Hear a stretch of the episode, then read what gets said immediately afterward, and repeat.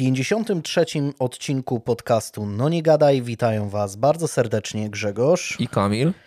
Zróbcie sobie kawę, herbatę, yerbę i oczywiście zapnijcie pasy. Ajde.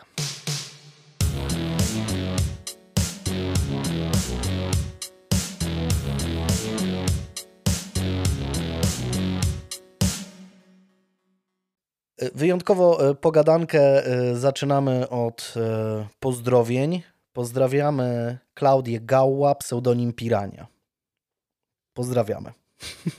No tak, znowu po nieoczekiwanej trochę, trochę przerwie, ale jesteśmy, jesteśmy.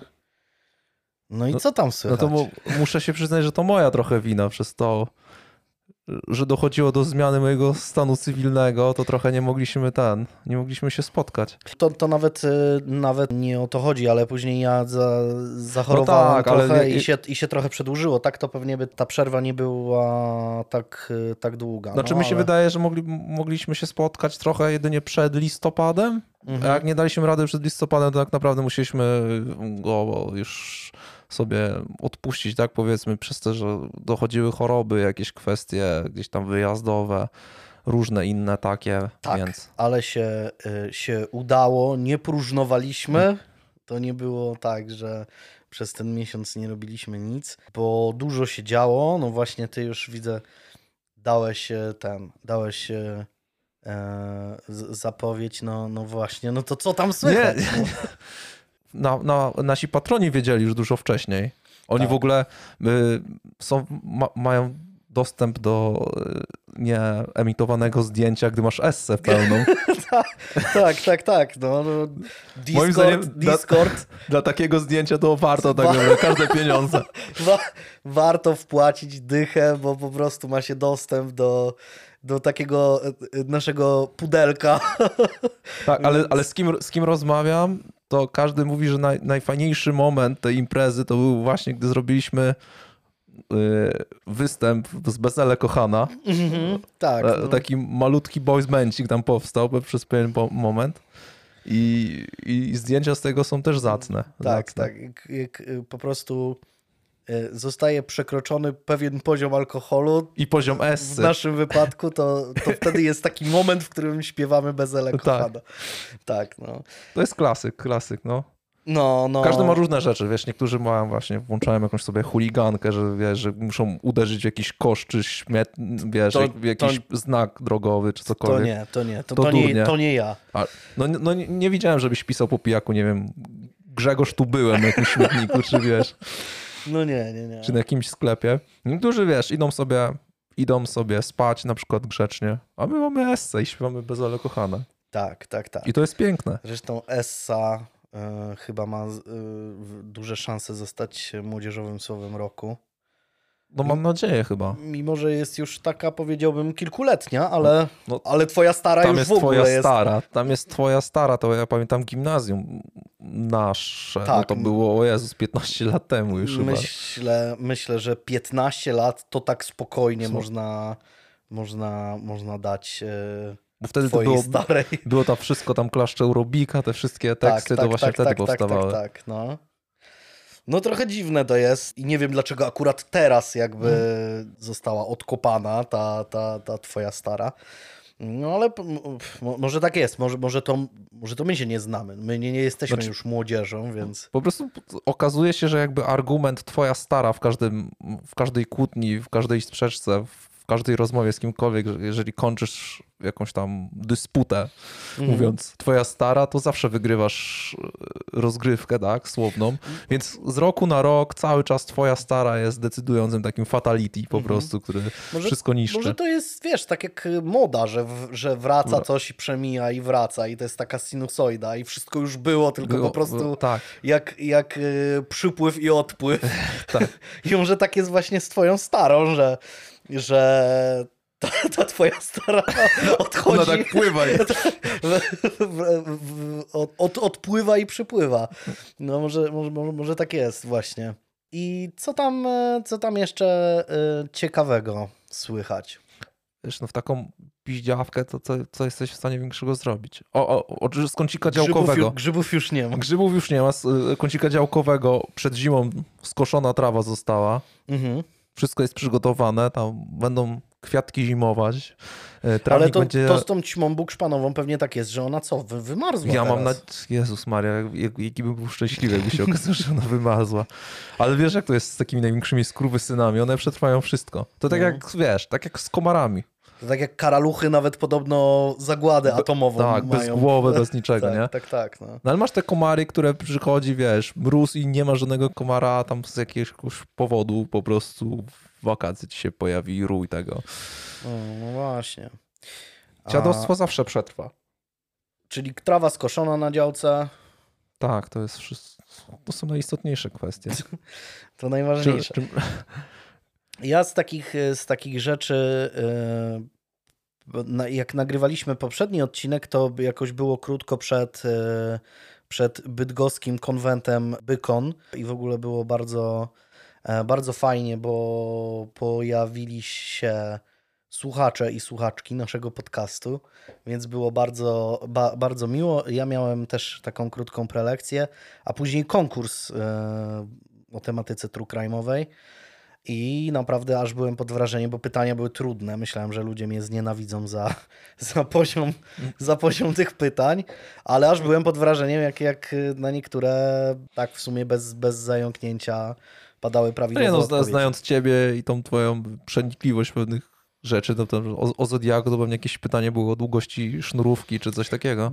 E, jeśli chodzi o Zodiaka, miałem przygotowanych więcej pytań o Zodiaka, ale no było tak, że po prostu... Ale organizator ci zabronił, po prostu nie, trzeba było nie. zamykać. Do każdego pytania po prostu był przyporządkowany numerek i ktoś e, losował, jakby podawał Aha, numerek okay. i losował e, pytanie. I było jedno chyba pytanie z Zodiakiem, i to było pytanie ze zdjęciem po prostu, że trzeba było... Ale to było los, losowane pytania, to, to, to quiz trochę jak familiada to było zrobione, czy jak? Brało udział, nie pamiętam ile e, osób brało udział w konkursie. No kilka, kilka, mniej niż 10, ale, ale no nie wiem, z 8 osób, 9 osób, mhm. nie, nie pamiętam dokładnie. E, I po prostu miałem pulę pytań były pytania podzielone na łatwe za jeden punkt i, Aha, okay, i średnio zaawansowane za trzy punkty.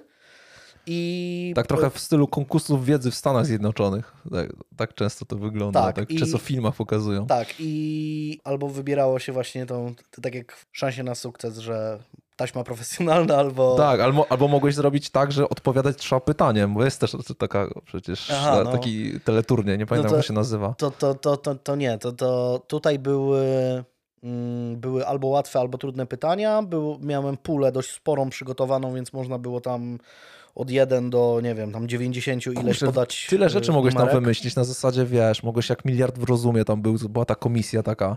Przy, tak. każdej, przy każdym tak, tak, pytaniu tak, się albo... zastanawiała, wiesz, no, no, no. czy dobra odpowiedź jest. No nie, nie, nie miałem takiego rozmachu, ale ale było, było bardzo fajnie i, i było jedno, faktycznie padło jedno pytanie z Zodiakiem. Po prostu trzeba było przydzielić zdjęcie, nazwać sprawę, której dotyczy mm, dane zdjęcie.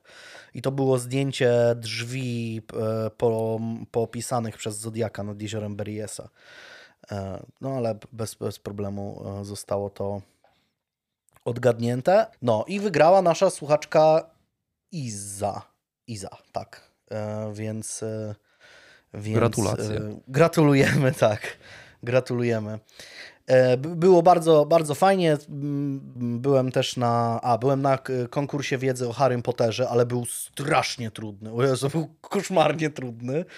E, byłem też na konkursie. No ciężko, żeby w takim kursie było pytanie typu, jak ma na imię najlepszy kolega Harry'ego na przykład. No ale, ale były tam takie pytania w stylu na przykład yy, podaj numer skrytki w banku Gringota Harry'ego Pottera. O, okay.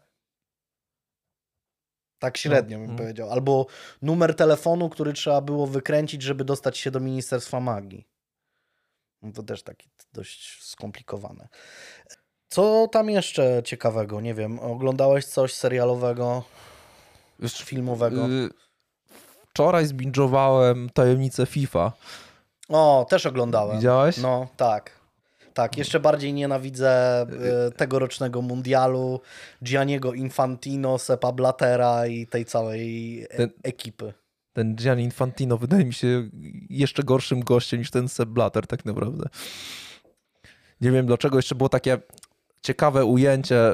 Ono chyba występowało w tym filmie z dwa czy trzy razy, gdy on tak siedzi koło Władimira Putina i tego emira Kataru, tak? No. Na stadionie. Właśnie nie, nie wiem, nie wiem czego bardziej nienawidzieć po, po takim e, serialu, czy, czy tego Kataru całego, który tak to zorganizował, tak? I, w taki sposób doszedł do, do tego, że stał się gospodarzem mundialu, czy po prostu całej tej organizacji. Bo oni trochę zagrali, z tego co pokazuje ten serial, oni zagrali w ich gierkę na zasadzie, po prostu no, zapłacili, znaczy... tak jak wszyscy inni po, do tej pory płacili, tylko zapłacili niewiarygodnie duże pieniądze, tak?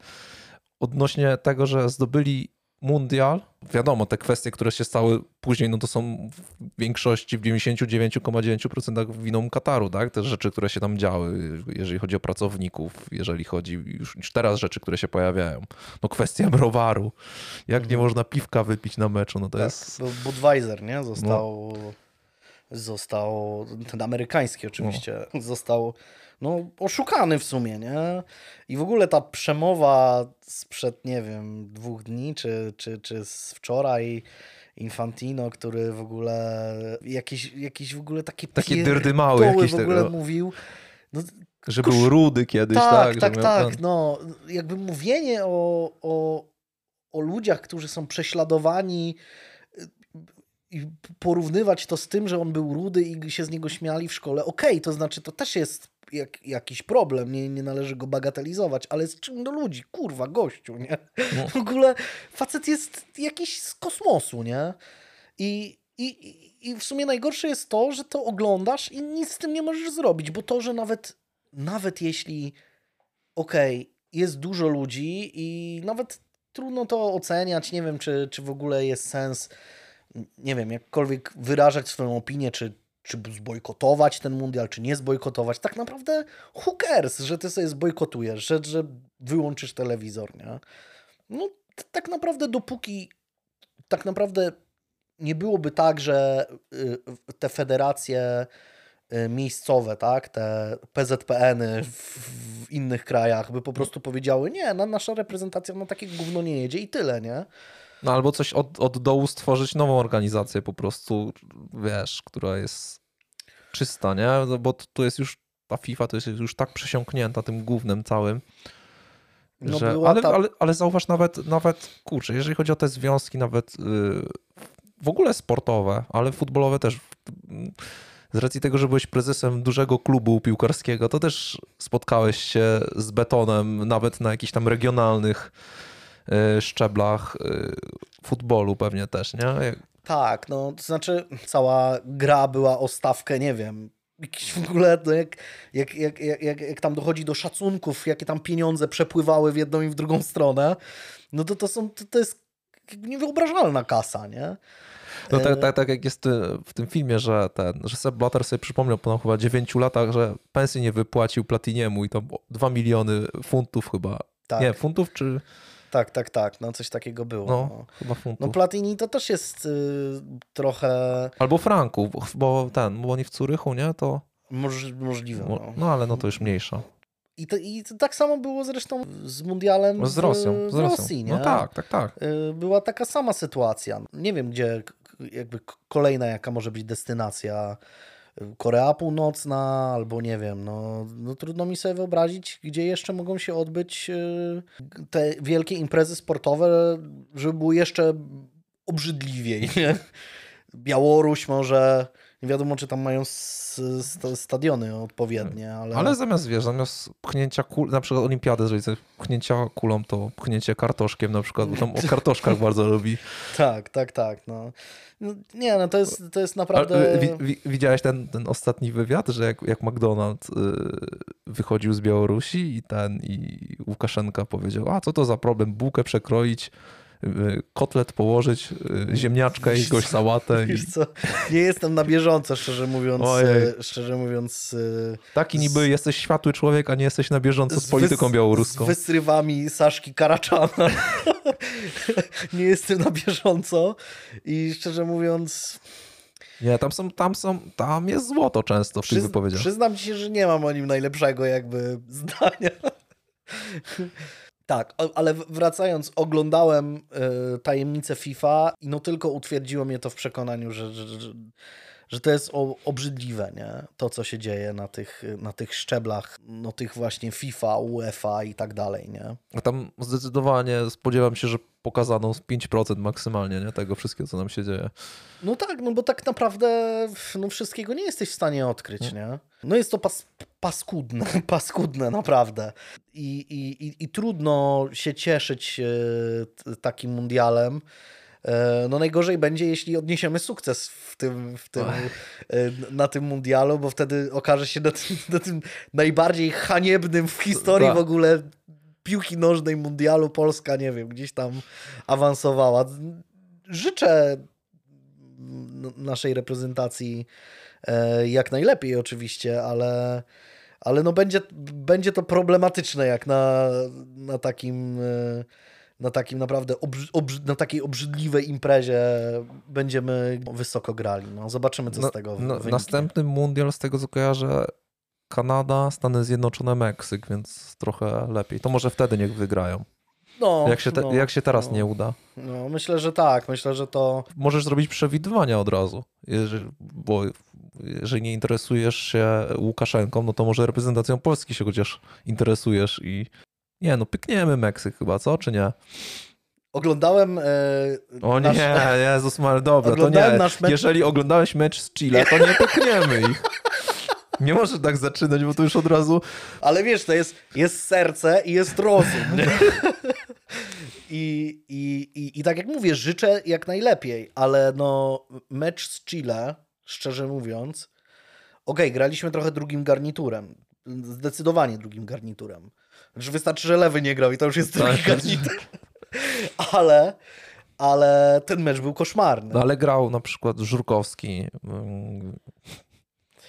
Znaczy momentami się na to nie dało patrzeć, nie? E, I sytuacja, w której reprezentanci Polski mają problem z, jakby z podstawowymi elementami gry, jak celne podanie, przyjęcie piłki. E, takie rzeczy, że Mi nie się wiem, tam wydawało, w... że nawet koordynacja ruchowa została gdzieś tam zaburzona. Hełminiące hełm, no gdybyś był trenerem, byś powiedział, ej młody, weź tutaj ten, poćwicz ten element, tak. bo nie ogarniasz, nie? Że ktoś przyjmuje piłkę i mu piła odskak odskakuje gdzieś w ogóle, wiesz, za horyzont, no to, to ja, jest problematyczne. Ja, ja, ja pamiętam kiedyś, jak poszedłem na trening w siatkówkę. Ja nigdy nie byłem zawodnikiem siatkówki, ale miałem być w reprezentacji szkoły. Poszedłem na jakiś trening i wystawiono mi trzy razy piłkę i za szybko wyskoczyłem do, do tej ścinki, więc opadając uderzyłem w siatkę. To trener, ty młody, chodź tu, o ścianę poobijaj sobie. I stałem i, i całą godzinę to obijałem tak, sobie piłką to, to, o ścianę. Tak właśnie, więc tak powinni być. Polacy też sobie o ścianę po prostu poobijać i tyle. Tak, no momentami wyglądało to koszmarnie.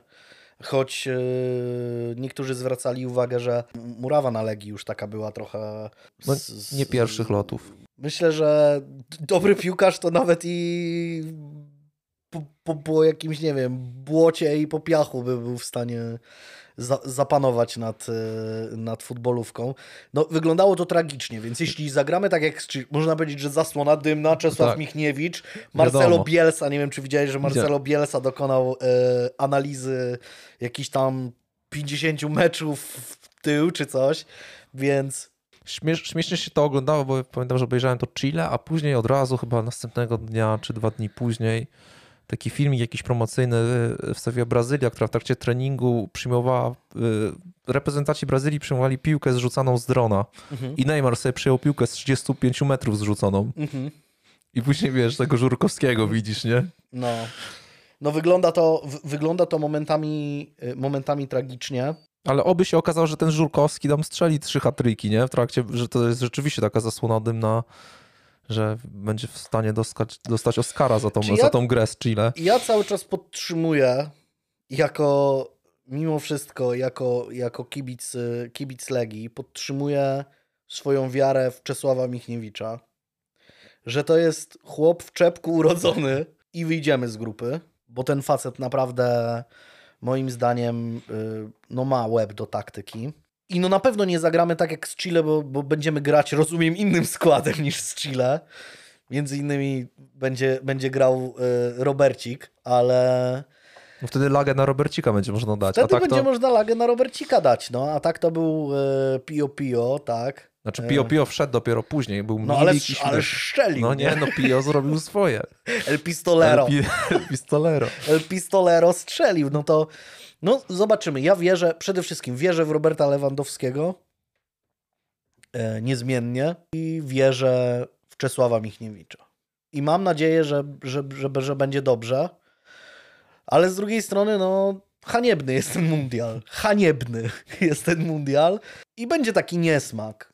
Żeby, A to dziwne, żeby... że, że wierzysz w tego Lewandowskiego, bo zawsze mówię, że naj, najsłabiej gra tam z nich wszystkich, jak oglądaliśmy razem mecze, że on, że on jest cienki bardzo zawsze, tak mówiłeś. Ale to wiesz, to tak, to tak jak taki surowy ojciec, A taki mo motywacyjny, takie Im bardziej kocha, im bardziej kocha, tym, bar tym, tym więcej wymaga. Tym mocniej bije.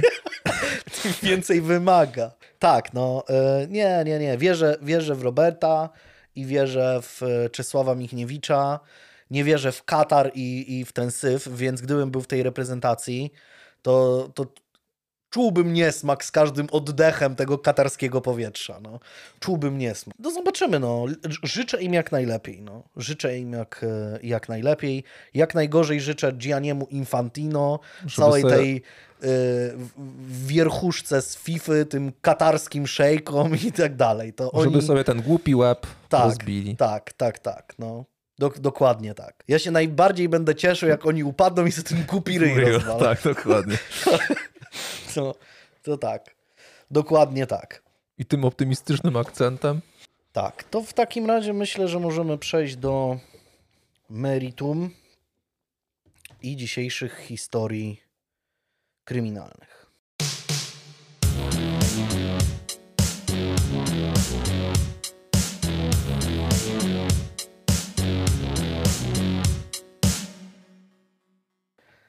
Tak, do mojej dzisiejszej sprawy przymierzałem się, prawdę mówiąc, od dłuższego czasu.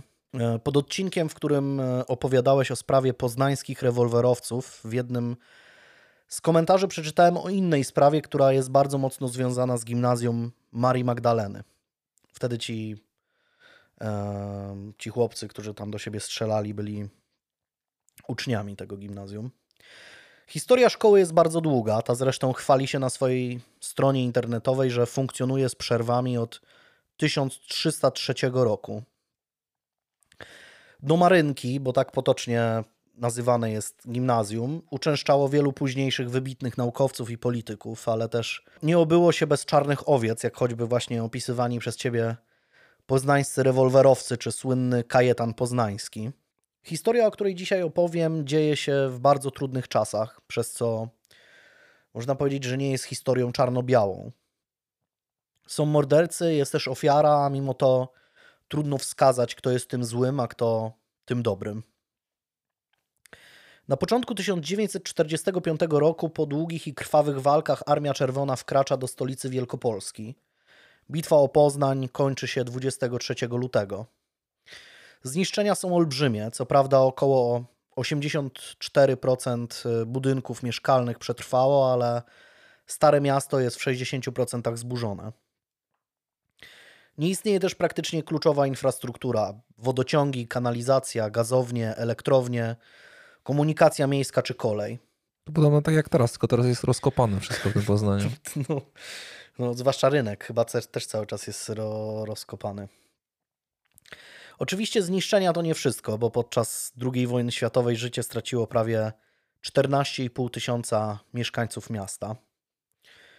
Koniec konfliktu powinien być wyczekiwanym wytchnieniem dla poznaniaków. Wkraczający do Poznania czerwonoarmiści budzą jednak mieszane uczucia.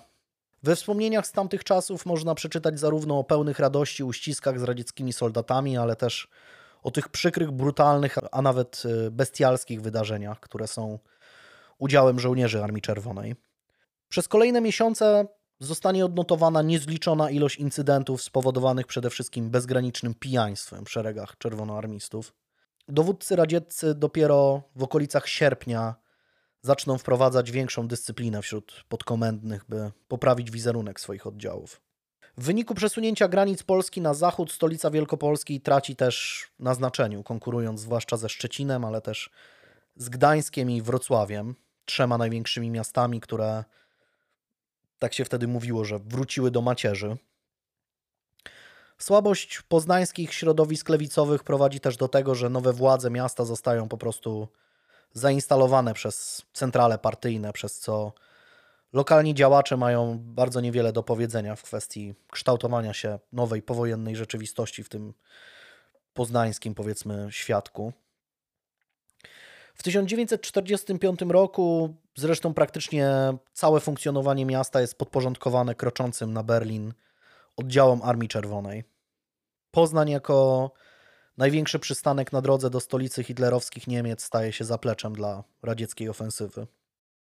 Gdy miasto wciąż tonie w gruzach, na zboczach poznańskiej cytadeli zostaje wzniesiony 23-metrowy wielki, monumentalny obelisk z czerwoną, podświetlaną gwiazdą, która góruje nad miastem. Pomnik zresztą istnieje do dziś, ale bez tej gwiazdy. Już w maju 1945 roku w mieście działają szkoły, choć zmagają się z niedostatkami kadrowymi, brakiem podręczników i ogólnym niedoborem. Działa też Uniwersytet Poznański, na którym już w kwietniu rusza rok akademicki. Swoją działalność wznawia też Gimnazjum Marii Magdaleny, do którego wraca też większość przedwojennych nauczycieli. Wtedy też do klasy pierwszej D zapisuje się dwóch 18-letnich chłopaków, Janek Stachowiak i Zbyszek Kosmowski. Wkrótce stają się nierozłączną parą przyjaciół, pomimo tego, że dopiero wkraczają w ten okres pełnoletności, to wojenne realia spowodowały, że obaj są mocno doświadczeni przez los. Janek urodził się w 1927 roku w Poznaniu. Gdy miał zaledwie 13 lat, Niemcy przydzielili go do pracy jako pomoc w jednej z restauracji. Później był przyuczany do zawodu elektrotechnika. Już w 1942 roku jako 15-latek rozpoczął pracę w zakładach lotniczych e, Focke-Wulf w Poznaniu i był tam frezerem. Minęło zaledwie kilka miesięcy, a Janek został aresztowany za współpracę z organizacjami podziemnymi i kolportaż nielegalnej prasy.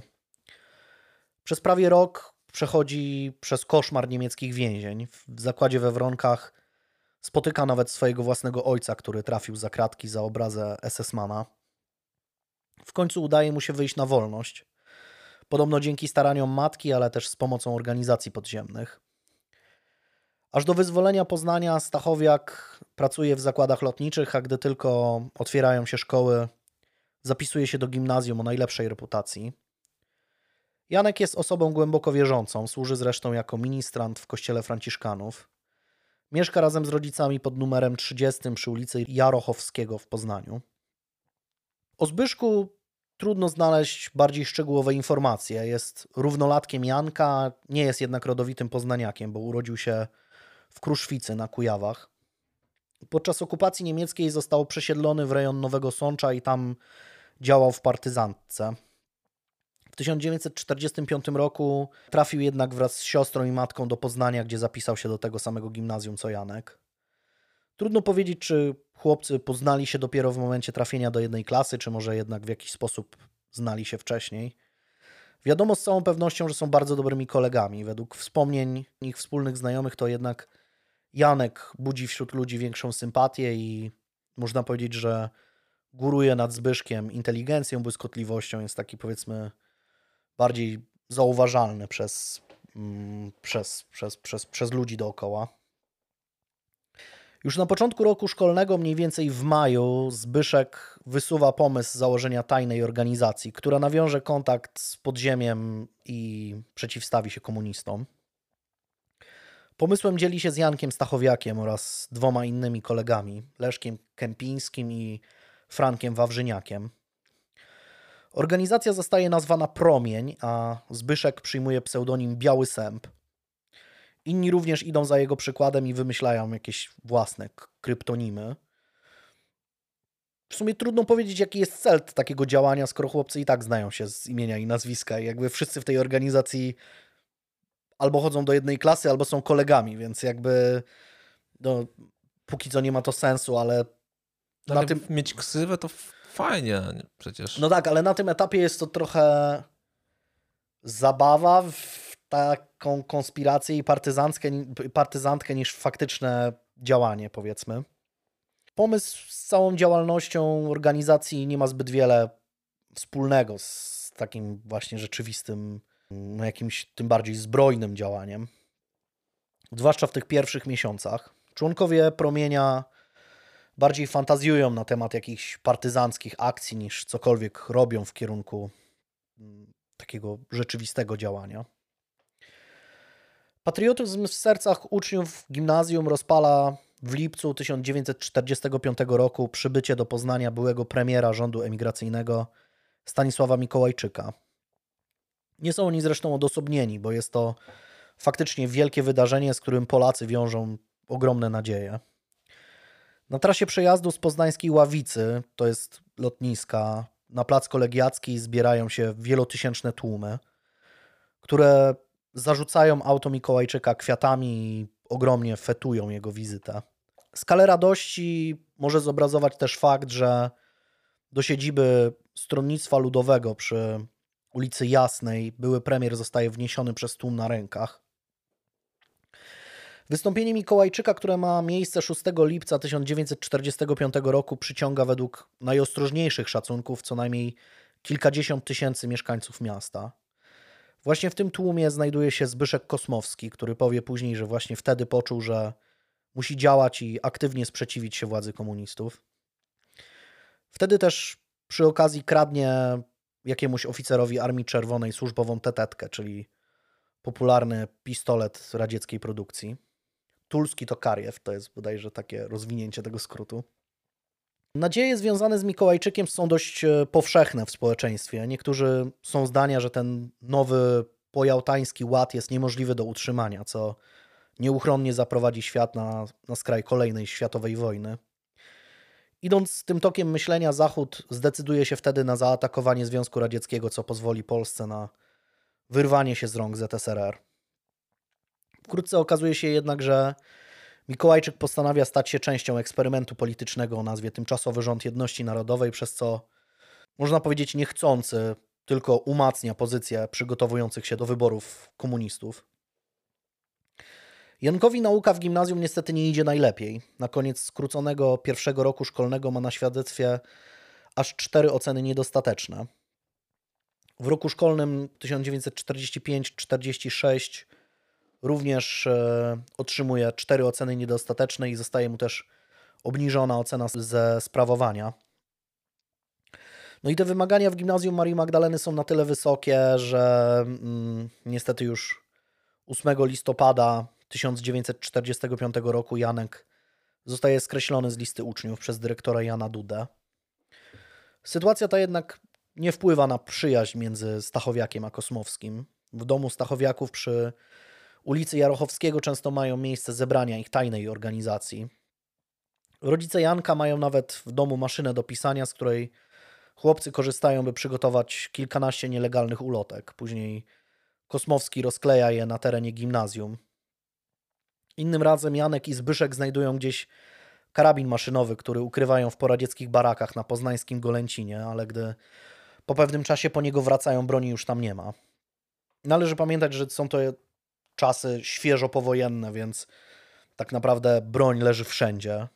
W Poznaniu były no, bardzo duże krwawe walki, więc pod każdym kamieniem można znaleźć e, granaty, miny, cokolwiek. To, co wiadomo prawie na pewno, to to, że faktycznie wizyta Stanisława Mikołajczyka mobilizuje chłopaków do działania. Już w listopadzie 1945 roku Promień otrzymuje bardziej oficjalną nazwę. Jest to Konspiracyjny Związek Młodzieży Wielkopolskiej, w skrócie KZMW. A jego członkowie. Brzmi to jak taki, taki ekipa raperów. Trochę tak. KZMW. A jego członkowie składają przysięgę, której treść przygotowuje Zbyszek Kosmowski. To jest y, treść tej przysięgi. Przysięgam na krzyż i mękę Pana Jezusa oraz pamięć ojców naszych bronić wiary katolickiej i ojczyzny naszej i jej służyć jak na prawdziwego Polaka przystało. Przysięgam nie używać broni dla celów osobistych oraz rabunkowych i nie skalać nigdy żadnym imieniem Polaka i Akowca. Przysięgam, że zdradą nigdy nie obciążymy swego sumienia przez wydanie tajemnic służbowych nam powierzonych. Przysięgam, że wiernie będziemy wykonywać rozkazy głównego dowództwa, tak nam dopomóż Bóg i święta Syna Jego męka. Podobno treść tej przysięgi praktycznie jest skopiowaną treścią przysięgi e, akowskiej e, Armii Krajowej. Zresztą widać to po tym głównym dowództwie. No tutaj jest po prostu kilku chłopaków, którzy sobie założyli grupę. Tu nie ma głównego dowództwa, póki co. Ale zaraz do tego przejdziemy. Niebezpiecznie ta nazwa jest podobna do Młodzieży Wszechpolskiej. To jest końcówka, tylko Młodzieży Wielkopolska. Wielkopolskiej, tak, tak, tak. tak no. Zobaczymy, do, do czego to wszystko doprowadzi. Jeśli chodzi o zakres działalności organizacji, to relacje i dokumentacja są co do tego mocno rozbieżne. W tamtym czasie w Poznaniu i no tak naprawdę w całej Polsce strzelaniny są praktycznie na porządku dziennym. Przede wszystkim dlatego, że ludzie są biedni, ale przede wszystkim też dlatego, że właśnie tą broń można znaleźć wszędzie, więc i do tego są obecni e, żołnierze radzieccy, którzy chodzą pijani i w ogóle no, jest tak ogólne powojenne takie no, trudna sytuacja no, społeczna. No, duża ilość broni, broni generuje problemy ze strzelaninami. Tak, Amerykanie o tym wiedzą najlepiej. Tak, i ra raportowanie tego typu różnych strzelanin, wymian ognia na ulicach jest y, albo znikome, albo żadne. Bardzo często, między innymi w wypadku mm, żołnierzy radzieckich, to czytałem, że karę dowódcy wymierzają po prostu na miejscu, strzelając, strzelając w, w głowę o. po prostu na przykład swojemu jakiemuś tam no, żołnierzowi, który pod niego podlega, tak? Że jeśli na przykład no, były sytuacje, w których żołnierze mm, okradali mieszkańców miasta, już nie mówiąc o jakichś gwałtach i tego typu rzeczach, no to zdarzały się sytuacje, gdy faktycznie byli na przykład nakryci na gorącym uczynku, to sprawiedliwość była wymierzana praktycznie na, na ulicy. Tak. Jedni świadkowie będą zeznawać, że już na początku roku 1946 organizacja przeprowadzała zbrojne napady na żołnierzy radzieckich, podczas których rabowała im przede wszystkim broń, choć podobno raz łupem padł też akordeon i spora kwota w rublach.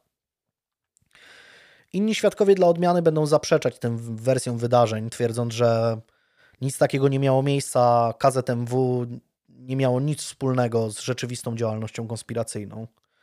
Czyli była to bardziej takie siedzenie i fantazjowanie o, o tym, jak to bardzo jesteśmy tajną organizacją i tutaj się sprzeciwiamy.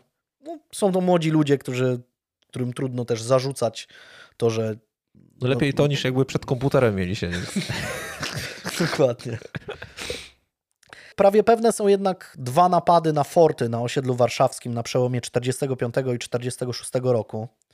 Za pierwszym razem okazuje się, że zabudowania są niestrzeżone i tak naprawdę no, napad polega na tym, że oni wchodzą do tych fortów, zabierają z nich kilka teczek amunicji i tyle. Za drugim razem wartownik aresztuje jednego z chłopaków, który po dwóch dniach aresztu zostaje zwolniony do domu. Nawet y, no, żołnierze radzieccy nie uznali tego za jakiś, jakieś wielkie przestępstwo, skoro po prostu potrzymali tam go pewnie no, może dostał trochę na tym, gdzieś tam w tym areszcie, no ale go wypuścili po prostu do domu. Organizacja nabiera konkretnych ram dopiero w maju 1946 roku, e, gdy Zbyszek Kosmowski wstępuje do 15. Poznańskiej Drużyny Harcerskiej, działającej przy Gimnazjum Marii Magdaleny. Podczas wakacji na obozie harcerskim w Śremie tego samego roku prosi swojego zastępowego Marka Harkiewicza, by dołączył do ich grupy i przejął nad nią dowództwo, na co ten się zgadza. Krótko po tym do organizacji dołącza też Bogdan Dybizbański, uczeń Miejskiego Gimnazjum Kupieckiego. Bogdan jest dwa lata starszy od Zbyszka, urodził się 18 marca 1925 roku w Opalenicy. Podczas wojny był więźniem obozów koncentracyjnych w Grossrosen i w Buchenwaldzie i pracował tam przy piecach krematoryjnych. Więc to jest kolejnym bohaterem tej historii, który jest młodym chłopakiem, a już powiedzmy przeżył jakiś tam koszmar wojenny.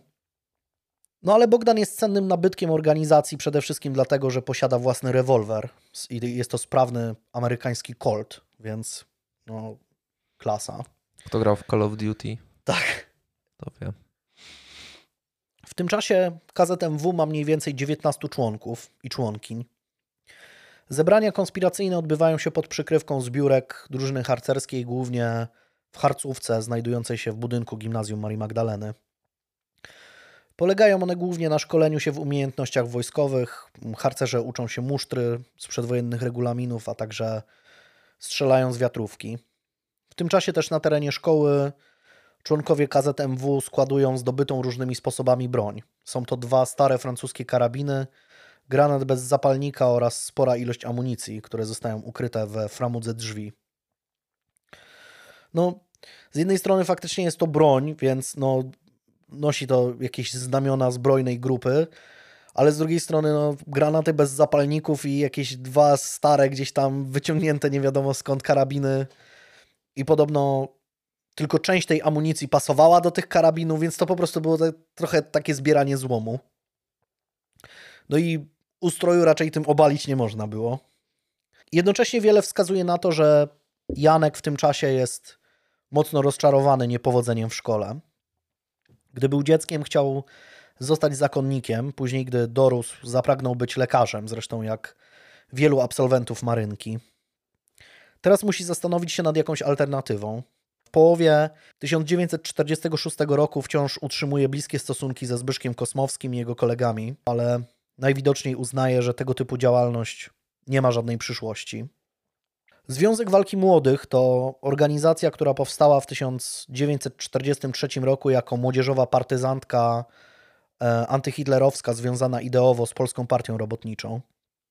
Członkowie ZWM, będą tutaj skróty takie, ale no KZMW to jest ta antykomunistyczna rzecz, a ZWM to jest Związek Walki Młodych i to jest powiedzmy taka PPR-owska młodzieżówka, e, można powiedzieć. Ale no w czasie II wojny światowej jest to bardziej partyzantka znana z akcji bojowych, propagandowych, dywersyjnych. Członkowie ZWM-u też walczyli w Powstaniu Warszawskim, więc no, też to nie są, nie są po prostu jacyś tam. Przebierańcy. Dokładnie. W czasie okupacji zresztą byli często krytykowani przez przedstawicieli Armii Krajowej za brutalne i dość spontaniczne uderzenia skierowane w Wehrmacht. Z tego co czytałem, wtedy jeszcze AK miało taką strategię, taktykę, powiedzmy, żeby bardziej czekać w konspiracji na sygnał od y, rządu emigracyjnego, żeby wzniecić za jednym razem duże powstanie, a nie tak punktowo uderzać, bo wtedy też były, powiedzmy, Niemcy też się mścili na ludności, nie? Za takie uderzenia, że nie wiem, no, byli ludzie rozstrzeliwani na ulicach za to, że gdzieś tam na przykład jacyś partyzanci zaatakowali mm, no, jakieś tam miejsce. No ale do historii przeszły między innymi ataki ZWM-u na restauracje i kawiarnie przeznaczone tylko dla Niemców. Po wojnie organizacja stała się odpowiedzią komunistycznych władz na harcerstwo, które odwoływało się do przedwojennych wartości patriotycznych i niepodległościowych. To właśnie do ZWM-u Janek zapisuje się w drugiej połowie 1946 roku. Na jego legitymacji widnieje data 3 października. Oprócz tego mniej więcej w tym samym czasie Stachowiak staje się członkiem Polskiej Partii Robotniczej oraz Ochotniczych Rezerw Milicji, czyli słynnego ORMO. Trzeba jednak pamiętać, że wtedy też ORMO jeszcze nie miało tak. No, dzisiaj nam się ORMO kojarzy najgorzej, jak to tylko możliwe, ale wtedy była to tak naprawdę świeża formacja i ludzie, którzy nie mieli jakichś bardzo negatywnych doświadczeń z komunistami, albo nie byli świadomi tego, co się dzieje w Polsce bardzo często w tamtych czasach, uważali, że to jest i, i też młodzi ludzie, którzy wstępowali do ZWM-u bardzo często niejako z automatu wstępowali do ORMO. Ci przynajmniej, którzy byli e, pełnoletni. Bo byli, ormowcy byli ta, taką jakby, no takim zapleczem milicyjnym, tak, do obstawiania jakichś dużych wydarzeń i tego typu rzeczy. Przynajmniej tak to, tak to, mm, tak to rozumiem i, i, i po części próbuję też usprawiedliwiać tego typu decyzje, że z jednej strony chłopak, który jeszcze niedawno był w jakimś harcerstwie i tak dalej, nagle wstąpił do Ormo, wtedy trochę inaczej, trzeba zmienić trochę perspektywę, zmienić optykę. Trudno powiedzieć, czym motywowana jest właśnie ta zmiana frontu ze strony Janka. Można jednak założyć, że po tym jak został wyrzucony ze szkoły, doszedł do wniosku, że skoro nie ma szans na awans społeczny po tej linii naukowej, spróbuje osiągnąć go po linii mm, polityczno-milicyjnej. Faktycznie jego plan zdaje się działać, bo nie mija kilka miesięcy, a jest już etatowym instruktorem organizacyjnym ZWM-u. Co jeszcze bardziej interesujące, jeszcze jesienią 1946 roku, według wspomnień Franciszka Wawrzyniaka, jedno ze spotkań konspiracyjnych odbywa się po raz kolejny w domu Stachowiaków. Opisują spotkanie jako przebiegające w bardzo miłym nastroju, bo Janek przygrywa im na pile, a jego matka mm, częstuje wszystkich chłopców ciastem. Nie podlega wątpliwości, że tego typu zwrot ideowy kolegi no, nie podoba się chłopakom z KZMW. Przyjaciel, który do niedawna razem z nimi drukował ulotki i konspirował przeciwko władzom, teraz ewidentnie jest po drugiej stronie barykady. Franciszek Wawrzyniak w swoich wspomnieniach później napisze, tu cytat, w hotelu Continental przy ulicy Armii Czerwonej, gdzie zbierała się czerwona młodzież ze Związku Walki Młodych, co róż dochodziło do orgii, a nam nie było obojętne, jaka ta Polska będzie. Koniec cytatu. Tak rozumiem, że orgie w tym wypadku chodzi po prostu o jakieś pijaństwa, imprezy i zajmowanie się głupotami, jednym słowem. Na dodatek wiele wskazuje na to, że Janek zachowuje się jak gdyby wszystko było w porządku.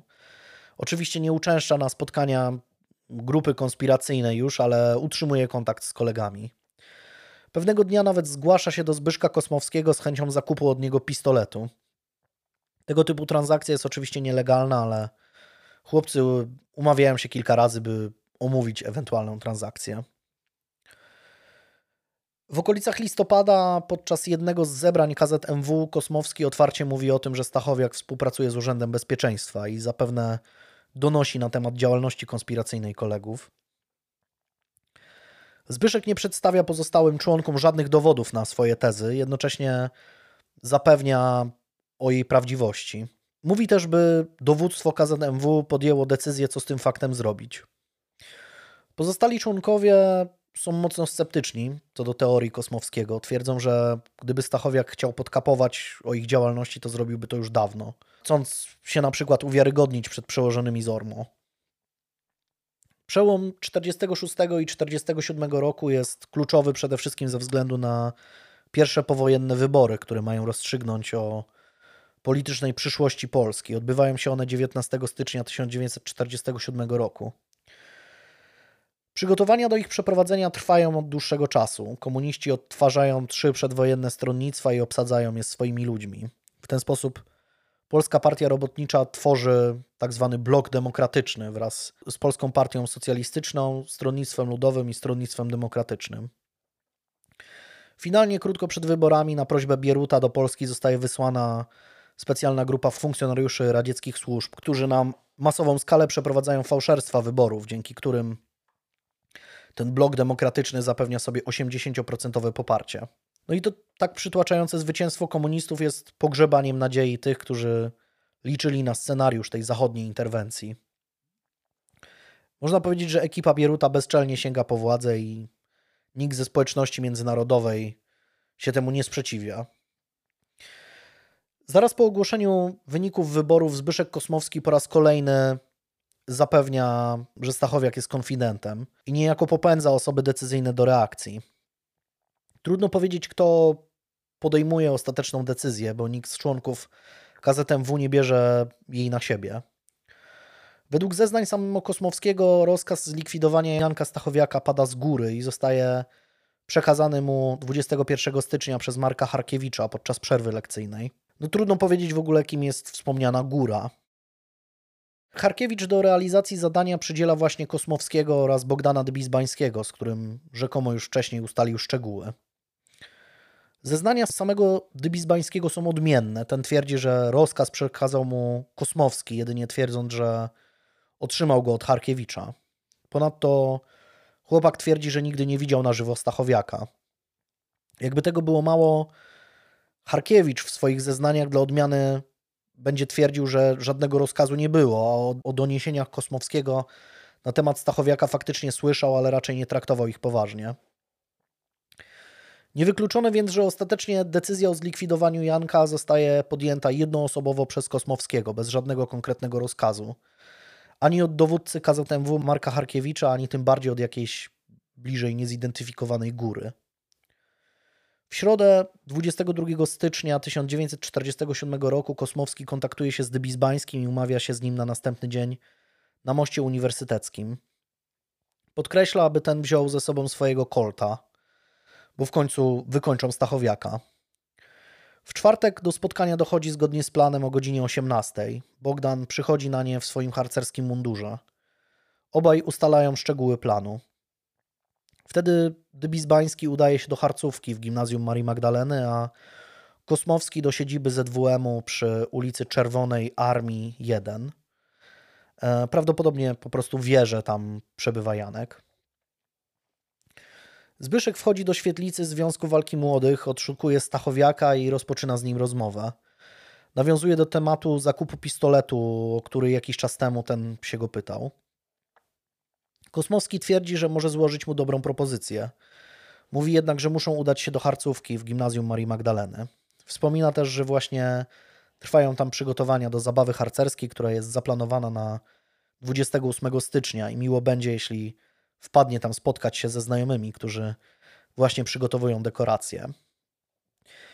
E, Janek zabiera ze sobą koleżankę z ZWM-u, Teresę Choryzę, po czym w trójkę udają się w stronę gimnazjum. Tego dnia Stachowiak ma na sobie popielaty garnitur, białą koszulę oraz regulaminowy ZWM-owski czerwony krawat. Jest zimno, więc zakłada też czarną kurtkę, czapkę i szalik. Gdy trójka dociera do placu bernardyńskiego, Janek przeprasza Teresę i prosi, by ta na niego zaczekała nie więcej niż 15 minut, podczas gdy on razem ze Zbyszkiem udadzą się do harcówki. Nie jest to miłe zostawiać koleżankę na mrozie, no ale być może obawia się, że jego koledzy będą otwarcie wygłaszać jakieś antyrządowe stanowiska, co mogłoby nie spodobać się ludziom ze Związku Walki Młodych. Jest to czas świeżo po wyborach, więc wszyscy no, żyją tym wydarzeniem i pewnie emocje są spore. Tak czy inaczej, Teresa przystaje na prośbę i zostaje na placu bernardyńskim, podczas gdy Janek wraz ze Zbyszkiem idą do Harcówki. Na miejscu czeka już na nich Bogdan, jest tam też Marek Harkiewicz, choć ten nie bierze udziału w rozmowie, jest zajęty rysowaniem mapy. Kosmowski wtedy wyjmuje swoją tetetkę i oferuje Stachowiakowi transakcję sprzedaży. Za radziecką broń chce 3000 zł. Janek nie jest przekonany, więc koledzy składają mu kolejną propozycję, mówiąc, że mają też świetnej jakości polskiego wisa, którego ukryli w ruinach pobliskiego klasztoru. Co do faktycznie jest to podobno według nawet takiej międzynarodowej społeczności ludzi znających się na broni, podobno jest to bardzo dobry pistolet. No i faktycznie był to łakomy kąsek. Kościół świętego Franciszka Serafickiego i przylegające do niego zabudowania klasztorne znajdują się przy placu bernardyńskim, bezpośrednio przy gimnazjum, więc nie mają daleko.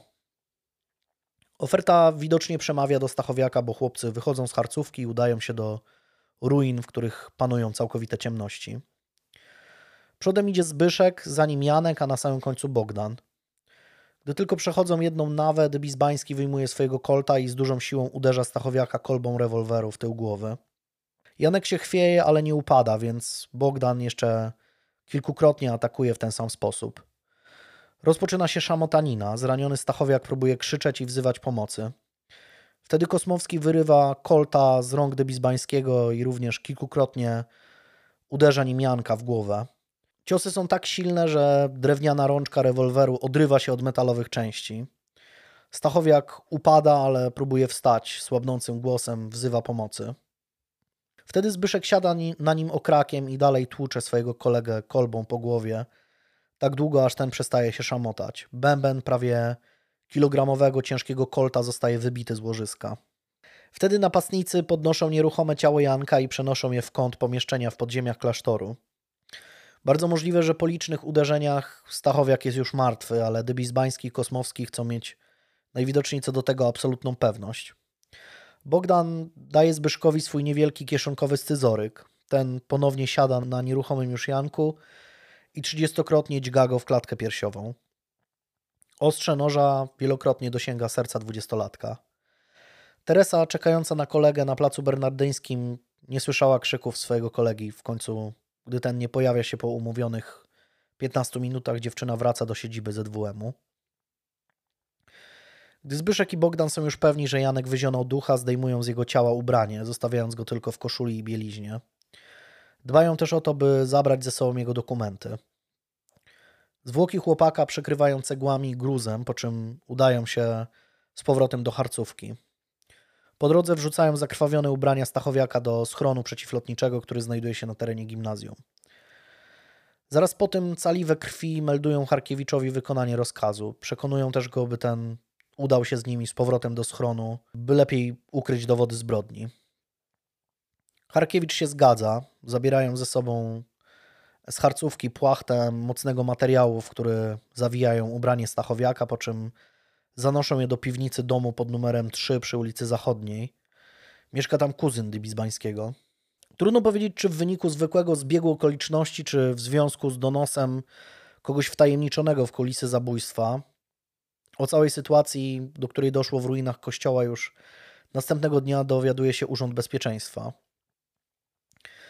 Według oficjalnej wersji ciało Janka pod stertą gruzu zostaje zauważone przez robotników pracujących na terenach przylegających do klasztoru. Problem jest jednak taki, że prace związane z odbudową klasztoru i kościoła zaczną się dopiero za rok, więc jakby bezpośrednio w samym budynku, w którym doszło do morderstwa i w którym jest ciało Janka, nie są przeprowadzane żadne prace, więc jest to trochę podejrzane, że akurat tam robotnicy sobie przechodzili i gdzieś tam pod gruzem znaleźli ciało. E, no ale do tego, do tego też jeszcze przejdziemy. Poznanie tożsamości zmasakrowanych zwłok, a także ustalenie sprawców mordu również zajmuje poznańskim ubekom zaskakująco mało czasu. Już w czwartek wieczorem przed upływem doby od zabójstwa funkcjonariusze pukają do drzwi mieszkania numer 8 w budynku przy ulicy Kochanowskiego 6. To tam Zbyszek mieszka wraz z matką i siostrą. Ubecy mają sporo szczęścia, bo w tym czasie u Kosmowskich przebywa też Bogdan. Aresztowani zostają wszyscy w mieszkaniu, łącznie z nieletnią Urszulą Kosmowską. Tego samego dnia do aresztu Urzędu Bezpieczeństwa trafia też Marek Harkiewicz, a wkrótce po nim inni członkowie KZMW. O nastawieniu i sposobie działania ubeków można przeczytać we wspomnieniach Franciszka Wawrzyniaka, który ośmielił się wtedy zapytać funkcjonariuszy o nakaz aresztowania, za co natychmiast po prostu dostał pięścią w zęby. Więc no jakby... Stare czasy. no, tak. Stare, dobre Stare, czasy. Stare, do... piękne czasy. tak, tak, tak. No. Czy no, jakby nie było co dyskutować z kimkolwiek, ale to. No, można... Skuteczność była wysoka. Tak, tak, tak. No. Ale jest to dopiero zapowiedź tego, co przechodzą zwłaszcza sprawcy zabójstwa. Naczelnikiem aresztu jest Jan Młynarek, który ma wyjątkowo złą sławę nawet wśród innych funkcjonariuszy UB. Młynarek ma w zwyczaju nie tylko odmawiać aresztantom podstawowych praw do spacerniaka, okradać ich depozyty czy zakazywać pisania listów do rodzin. Są to zaledwie nieprawidłowości w porównaniu z jego sadystycznymi upodobaniami. Ubek sam o sobie mówi z dumą, że jest panem polskiego Majdanka. Więźniów bije często i bez powodu, gdy akurat nie ma pod ręką swojego podręcznego pejcza. Podobno facet chodzi z pejczem po prostu po areszcie i bije ludzi. To po prostu katuje ich czym popadnie. Czasem nawet przychodzi do aresztu po godzinach pracy tylko po to, by znęcać się nad osadzonymi. Wielokrotnie też robi to po prostu po pijanemu.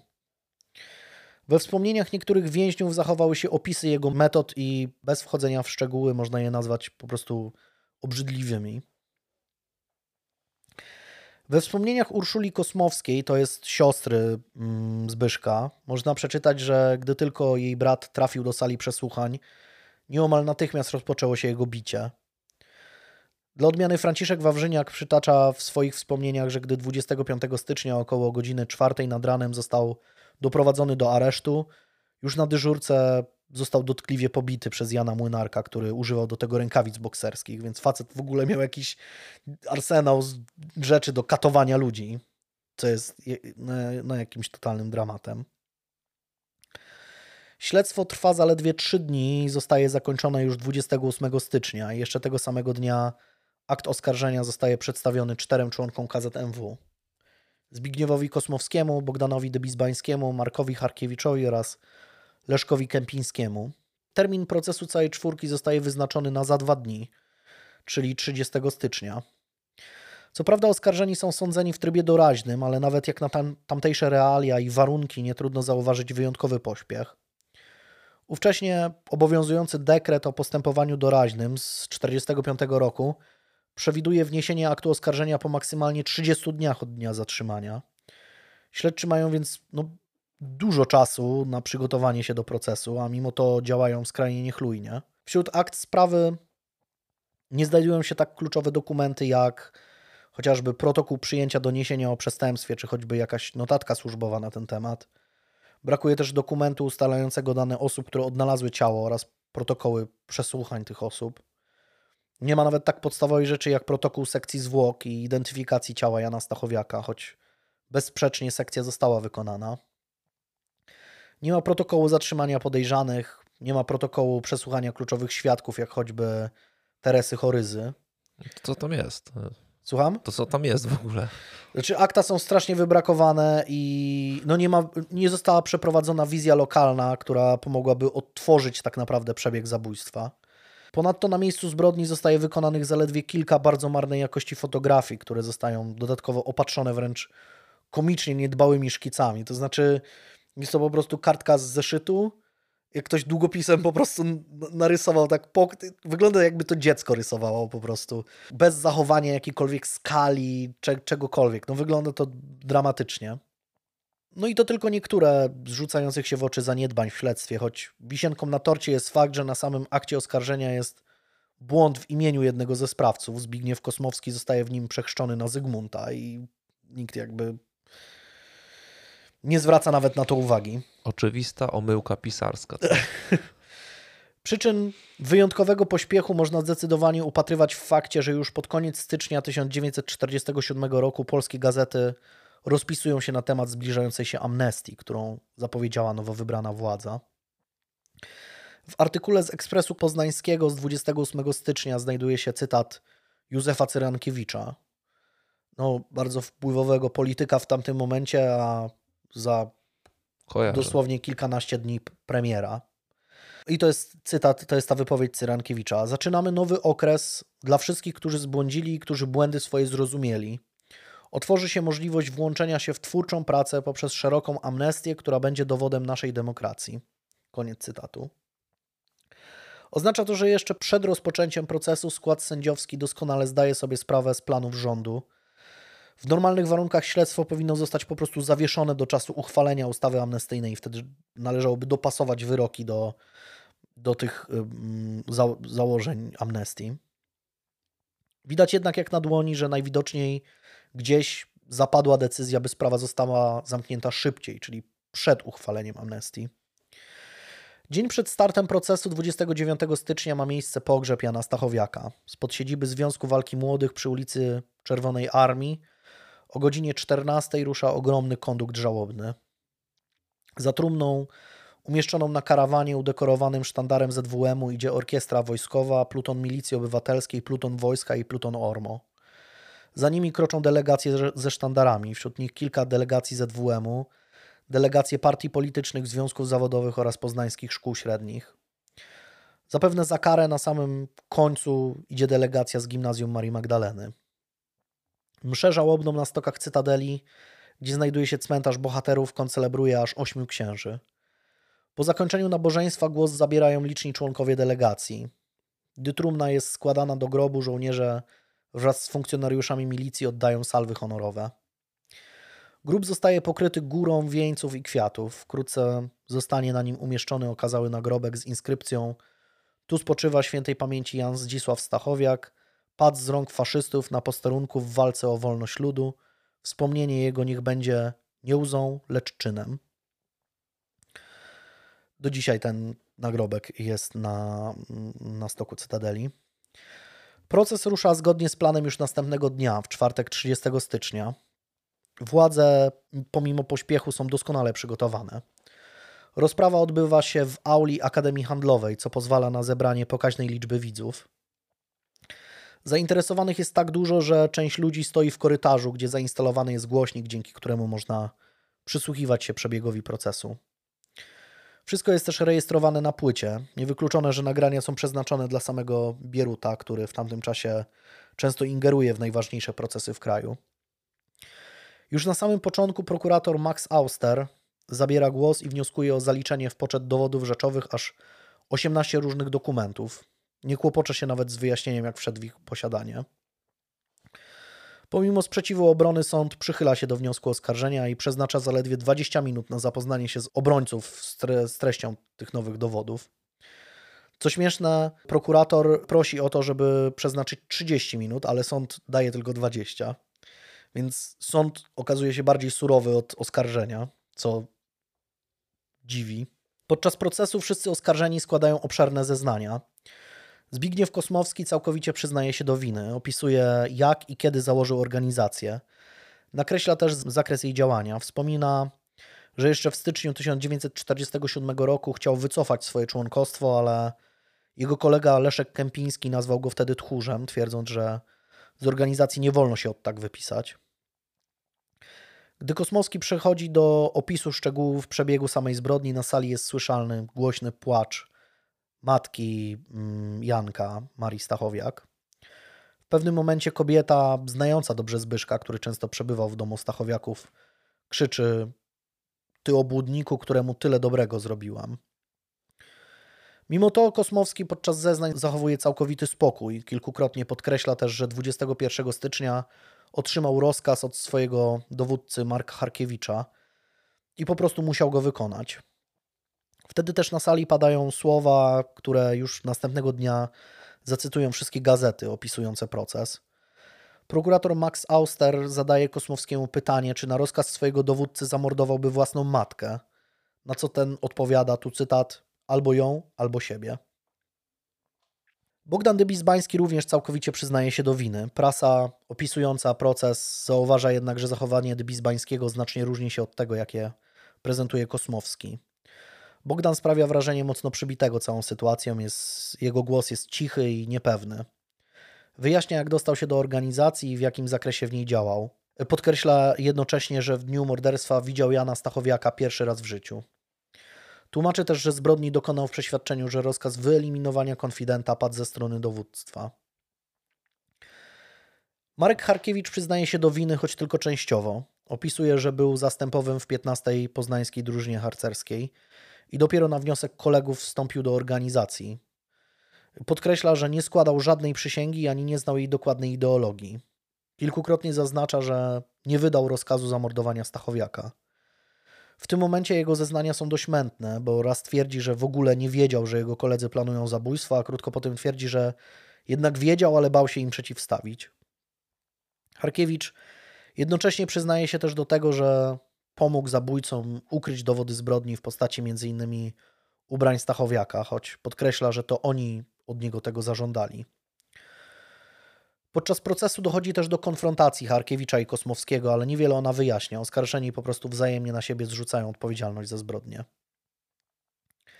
Leszek Kępiński przyznaje się do winy, jednak ciążą na nim lżejsze za zarzuty, no bo oczywiście nie brał udziału bezpośredniego ani nawet takiego pośredniego w samej zbrodni. Potwierdza, że był członkiem organizacji i zajmował się werbunkiem i odbieraniem przysięgi od nowych członków. Przyznaje też, że to on ukrył na terenie gimnazjum dwa francuskie karabiny. Wyjaśnia też, że o pomyśle likwidacji Jana Stachowiaka, który był jego kolegą z klasy, dowiedział się od Kosmowskiego. Jednak uznał wtedy, że jest to tylko takie głupie gadanie. Zwrócił jednocześnie wtedy uwagę Zbyszkowi, że jeśli Stachowiak do tego czasu nie zameldował nikomu ich organizacji, to zapewne dalej nikomu nie zamelduje. Co ciekawe, Kępiński wyjaśnia, że żadnego rozkazu nigdy nie było, a pomysł zabicia Stachowiaka wysuwał wyłącznie Kosmowski, więc musiała to być jego prywatna sprawa. Postępowanie dowodowe ogranicza się jedynie do krótkiego przesłuchania Teresy Choryzy na wniosek oskarżenia. Nie wprowadza ono wiele, no potwierdza jedynie, że Jan Stachowiak został wywabiony przez Kosmowskiego z siedziby ZWM-u. Obrona wnioskuje o powołanie kilku swoich świadków, a także o odroczenie rozprawy w celu uzupełnienia śledztwa, no bo te braki są rażące. Co ciekawe, obrona wnioskuje też o dopuszczenie ważnego dowodu w postaci dziennika obecności, który wykazuje, że Kosmowski nie był w szkole 21 stycznia. Tak jak mówiłem, Kosmowski kilkukrotnie mówił, że w szkole otrzymał y, rozkaz od Harkiewicza, co, było, co jest oczywistą sprzecznością. No, dowód podważa tę wersję wydarzeń, ale sąd nie jest zainteresowany tym wątkiem, bo wszystkie wnioski obrony zostają odrzucone. Krótko po błyskawicznym zapoznaniu się z dowodami głos zabiera prokurator Auster, który podkreśla, że oskarżonym należy się kara, która wstrząśnie społeczeństwem. Wnioskuje więc o karę śmierci dla wszystkich czterech. Wtedy do głosu zostają dopuszczeni obrońcy, bo oczywiście każdy z chłopaków ma swojego obrońca. No i oni za wszelką cenę chcą doprowadzić do innego zakwalifikowania czynów, co zdaje się być jedyną nadzieją. Zwłaszcza mowa mecenasa Stanisława Hejmowskiego znajduje uznanie w wielu gazetach, co jest ciekawe, no bo oczywiście są to jakieś tam gazety przychylne władzy, a mimo wszystko y, praktycznie we wszystkich artykułach, które czytałem, jest, jest takie, są takie wyrazy uznania, że faktycznie można było to uznać za okoliczności łagodzące, bo ten skupia się na, na tym, że realia, w których dorastali oskarżeni, ten koszmar wojny pozostawiły w nich ślad i wypaczyły ich podstawy moralne. W związku z tym podkreśla, że należy ich potraktować łagodniej niż żąda tego oskarżenie. Po prostu no, obrona robi wszystko, żeby uchronić ich od śmierci. O godzinie 16.55 tego samego dnia zapada wyrok, więc cała rozprawa od momentu w ogóle wysłuchania oskarżonych do momentu zapadnięcia wyroku trwa jakieś w porywach 10 godzin, powiedziałbym. Kosmowski i Debizbański zostają uznani winnymi zarzucanego im czynu. To jest, że najpóźniej od października 1946 roku usiłowali przemocą zmienić ustrój państwa polskiego i byli w posiadaniu broni. Zostają też uznani winnymi dokonania wspólnego zamachu na osobie członka ZWM-u, to jest organizacji społecznej o znaczeniu ogólnopaństwowym. Marek Harkiewicz zostaje uznany winnym zarzucanego mu czynu pełnienia funkcji kierowniczej w nielegalnej organizacji mającej na celu zmienić ustrój państwa polskiego i wydania rozkazu zabicia członka ZWM-u.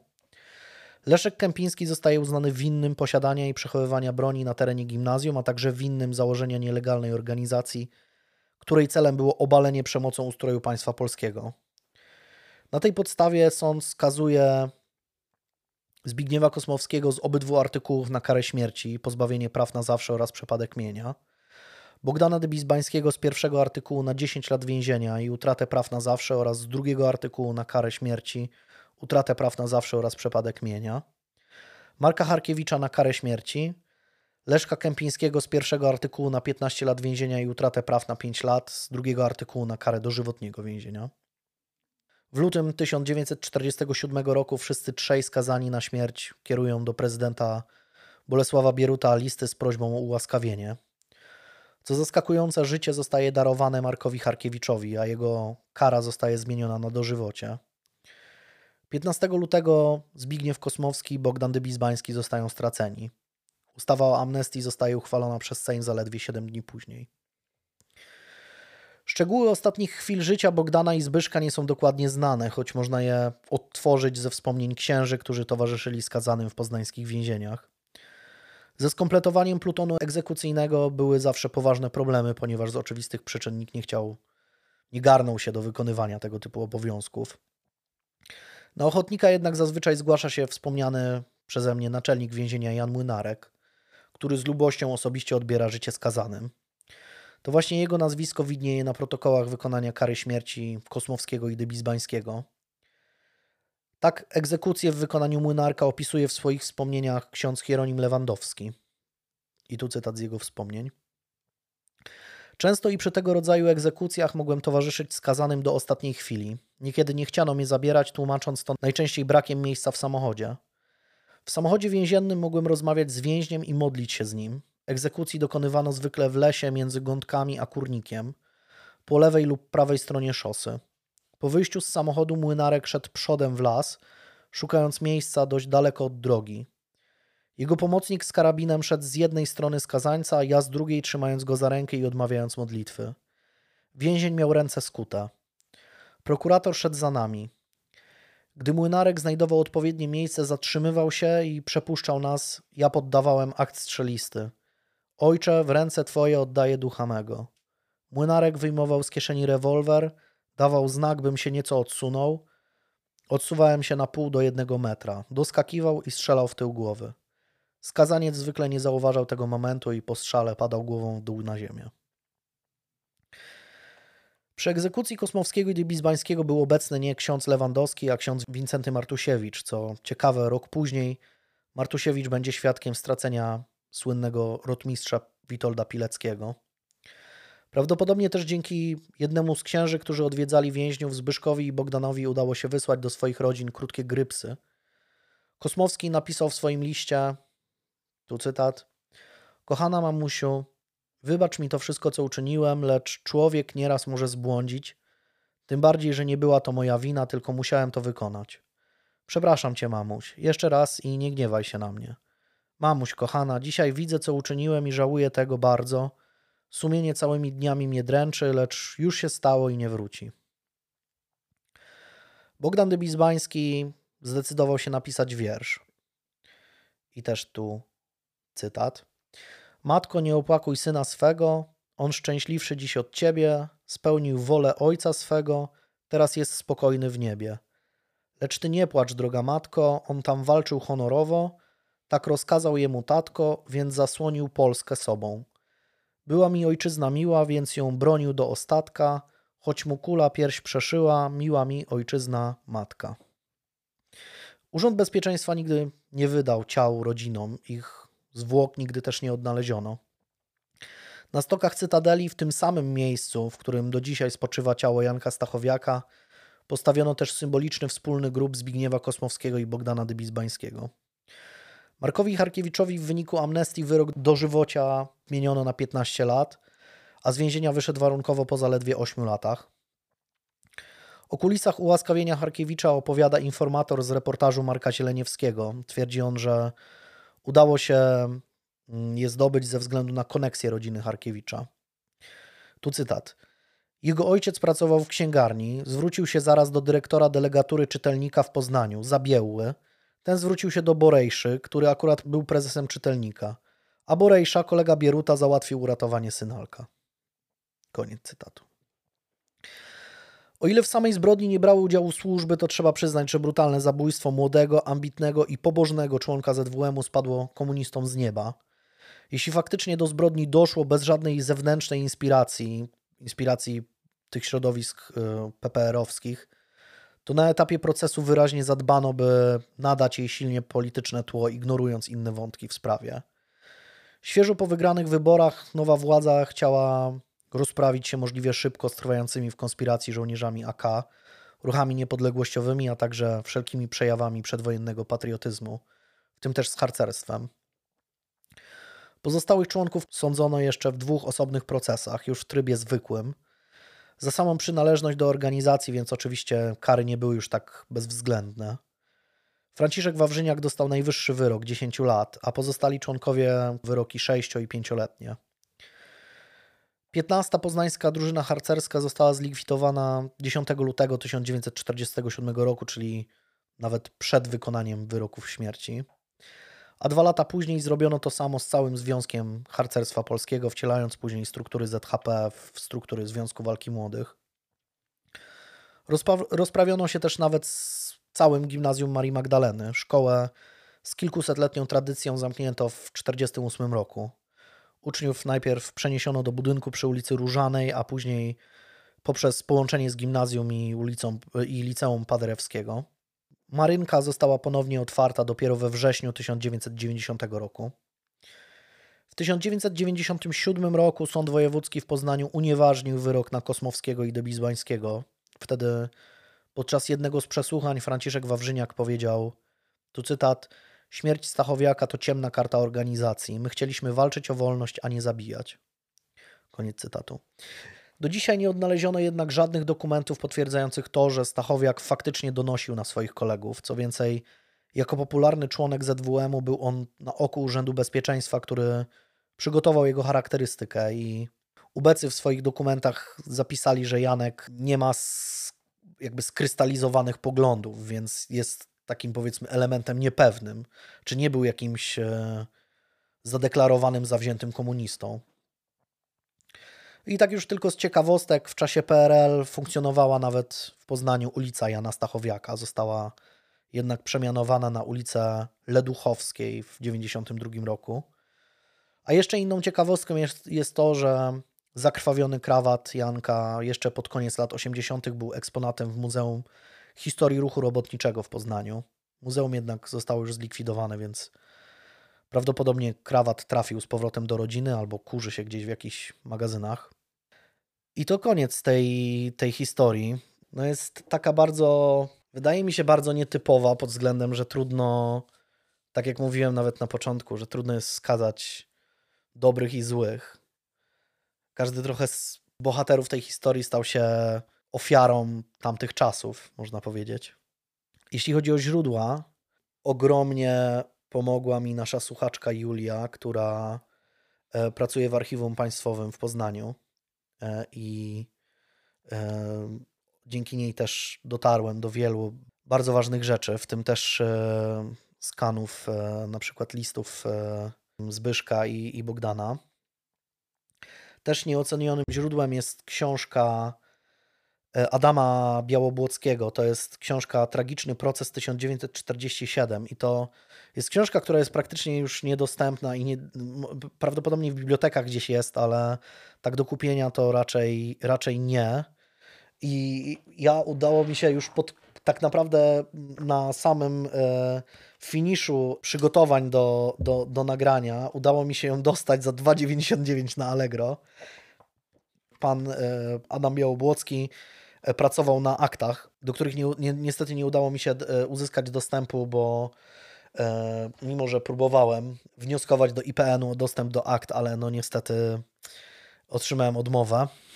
No jeżeli ty tam mówiłeś, że jak był ten akt oskarżenia, to tam nie było protokołu zawiadomienia, protokołu zatrzymania, to tam byś i tak niewiele chyba znalazł, wychodzi z tego to opisu znaczy, twojego. Y, tam też y, mm, trochę tych rzeczy było. Okazuje się, że w aktach znalazły się na przykład wycinki z gazet.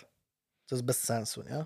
No nie, no to rzeczywiście, to wycinki z gazet to tak. Sytuacja, sytuacja wyglądała tak, że i, i też o tym mówi yy, pan Białobłocki, pisze w swojej książce, bo z tego co wiem też jest y, prawnikiem, więc y, był, bo chyba już nie żyje, że gdyby tak naprawdę, wiadomo, że y, Dybizbański i Kosmowski byli bici podczas przesłuchań, więc no, trudno tutaj czegokolwiek wymagać tak naprawdę, ale gdyby oni nie przyznali się, gdyby nie powiedzieli nic podczas tych przesłuchań, to sąd miałby do czynienia tylko z jakimś zupełnie poszlakowym procesem i nie miałby żadnych narzędzi do wskazania ich.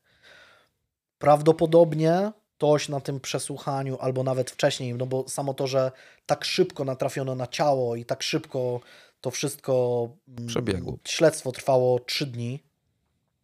Prawdopodobnie ktoś po prostu no, albo chcąc y, złagodzić swoją karę, albo po prostu pod, pod wpływem bicia po prostu no, wszystko mm, opowiedział, jak było, nie? Ale, ale gdyby to się nie stało, gdyby faktycznie główni sprawcy nie powiedzieli nic, to, no to prawdopodobnie nie doszłoby do żadnego skazania, albo by trzeba było już zupełnie sfingować ten proces, tak? I skazać ich na podstawie tylko takich zupełnie poszlakowych dowodów. Bo oprócz e, zeznań nie było, nie było nic. E, ani nic nie wiadomo na temat badań odcisków, tego typu rzeczy, nie? No wiadomo, że z punktu widzenia prawnego i z punktu widzenia jakiegokolwiek rzetelnego, sprawiedliwego procesu, no to to była po prostu farsa, nie? Jak to mówi klasyk, po pierwsze primo, y, książki właśnie za 2,90 takie perełki na Allegro, to polecam szukać, można znaleźć tak. naprawdę wspaniałe rzeczy. Tak, po drugie primo kwariatu, nie? No, po drugie primo ultimo.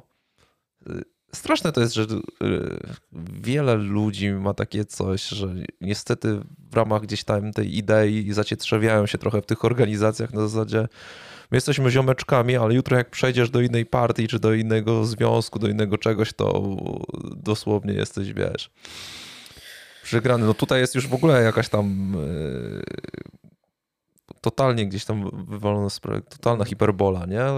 Ale, ale rzeczywiście to do, do, do, dzisiejszych czasów trochę to też to można dostrzec, tak? Że, że, że czasami gdzieś ludzie są tak zacietrzewieni w tym, w tym, co myślą, że tak naprawdę jak ktoś myśli coś inaczej, to jest dosłownie do ten, nie? Do, do bitki. Bardzo często te kwestie przynależności do różnych stronnictw, ugrupowań, grup, e, cokolwiek, podnosi się do potęgi najwyższej, no. tak?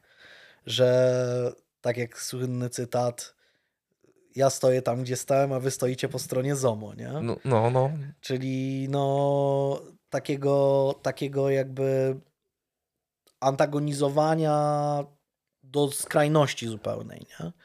I w tym wypadku no, no czasy były bardzo specyficzne, tak? Gdzie, gdzie też nawet małe gesty, w tym wypadku, nie wiem, dołączenie do nie tej organizacji było uznawane za zdradę wszelkich ideałów. Bo tak? to jest takie proste patrzenie trochę jak w wojnie, po prostu tu jest napastnik, tu jest obrońca, tu jest, wiesz, tak. tu jest strona atakująca, to jest, tak. no albo w ogóle po prostu dwie ścierające się ze sobą armie, tak? tak. Jakby... Ale w 97 roku, kiedy doszło do procesu um, tego unieważniającego wyroki śmierci, to sąd uznał, że organizacja o charakterze niepodległościowym, zbrojna organizacja o charakterze niepodległościowym miała prawo wyeliminować zagrożenie w postaci kogoś, kogo podejrzewali o donoszenie na przykład, tak? I nie ma tutaj, e, sąd tak uznał po części, to też jest w takim krótkim dokumencie e, z serii Tajemnice Poznania jest powiedziane, że mówiąc krótko, organizacja, ten KZMW miał prawo tak naprawdę najpierw strzelać, a potem pytać, czy faktycznie jesteś zdrajcą, nie? Bo, bo uznano, że to są warunki wojenne i, i tyle, nie? No właśnie, no to się, wiesz, rodzi pytanie, kto mu nadał to prawo po prostu. Nie, nie no tak, znaczy mówię, jest to strasznie trudna, trudna sprawa pod względem wskazania złego i dobrego, nie? E, bo z jednej strony zgin zginęła niewinna osoba, tak? Z drugiej strony, czy na ile na przykład Kosmowski, na ile to była jakaś prywatna sprawa jego. Wątkiem podobno też przewijającym się było to, że istniał jakiś konflikt o jakąś dziewczynę, który po prostu o, Kosmowski... No to, to, bym, to, to bym zrozumiał wtedy. który Kosmowski po, postanowił jakby rozwiązać w taki sposób, yy, kryjąc się za jakimiś takimi fałszywymi oskarżeniami, nie? Które, no, które były usprawiedliwione tym, że, że no, mm, faktycznie Janek należał do ZWM-u, na pewno należał. I należał nie no, do PPR-u. Nie, no, fajnie też jest jakby różne swoje brzydkie zagrywki przykryć, przykryć jakąś fajną ideą. Oczywiście, że tak. To znaczy, no, no jest to, no mówię, jest to bardzo trudna, trudna sprawa i yy, taka, w której się czuje taki trochę dysonans poznawczy, bo bo, bo nie masz w tej historii właśnie takich prostych, y, nie jesteś w stanie zaszufladkować w prosty sposób bohaterów, ale wydaje mi się, że jest to bardzo, bardzo, wartościowe, bardzo, bardzo wartościowa historia i, no i taka chyba nie do końca znana. Nie, nie, nie na, nawet, nawet w Poznaniu, więc, więc mam nadzieję, że, że nie słyszeliście i nie słyszałyście o niej. No, jeśli chodzi, jeśli chodzi o, o, o jakieś tam źródła, to, no to mówię, no najbardziej wartościowa na pewno jest książka e, pana Białobłockiego, no i, i, i te materiały, z którym, częścią tych materiałów, które, którymi dysponuję, e, też na pewno się podzielę na, na Facebooku, więc ogromne też e, kudosy, ogromne podziękowania dla Julii, która która była niestrudzonym pomocnikiem w, moich przygotowaniach do opowiedzenia tej, tej historii. Więc, więc wielkie, wielkie dzięki. I co? W takim razie mm, słucham Ciebie.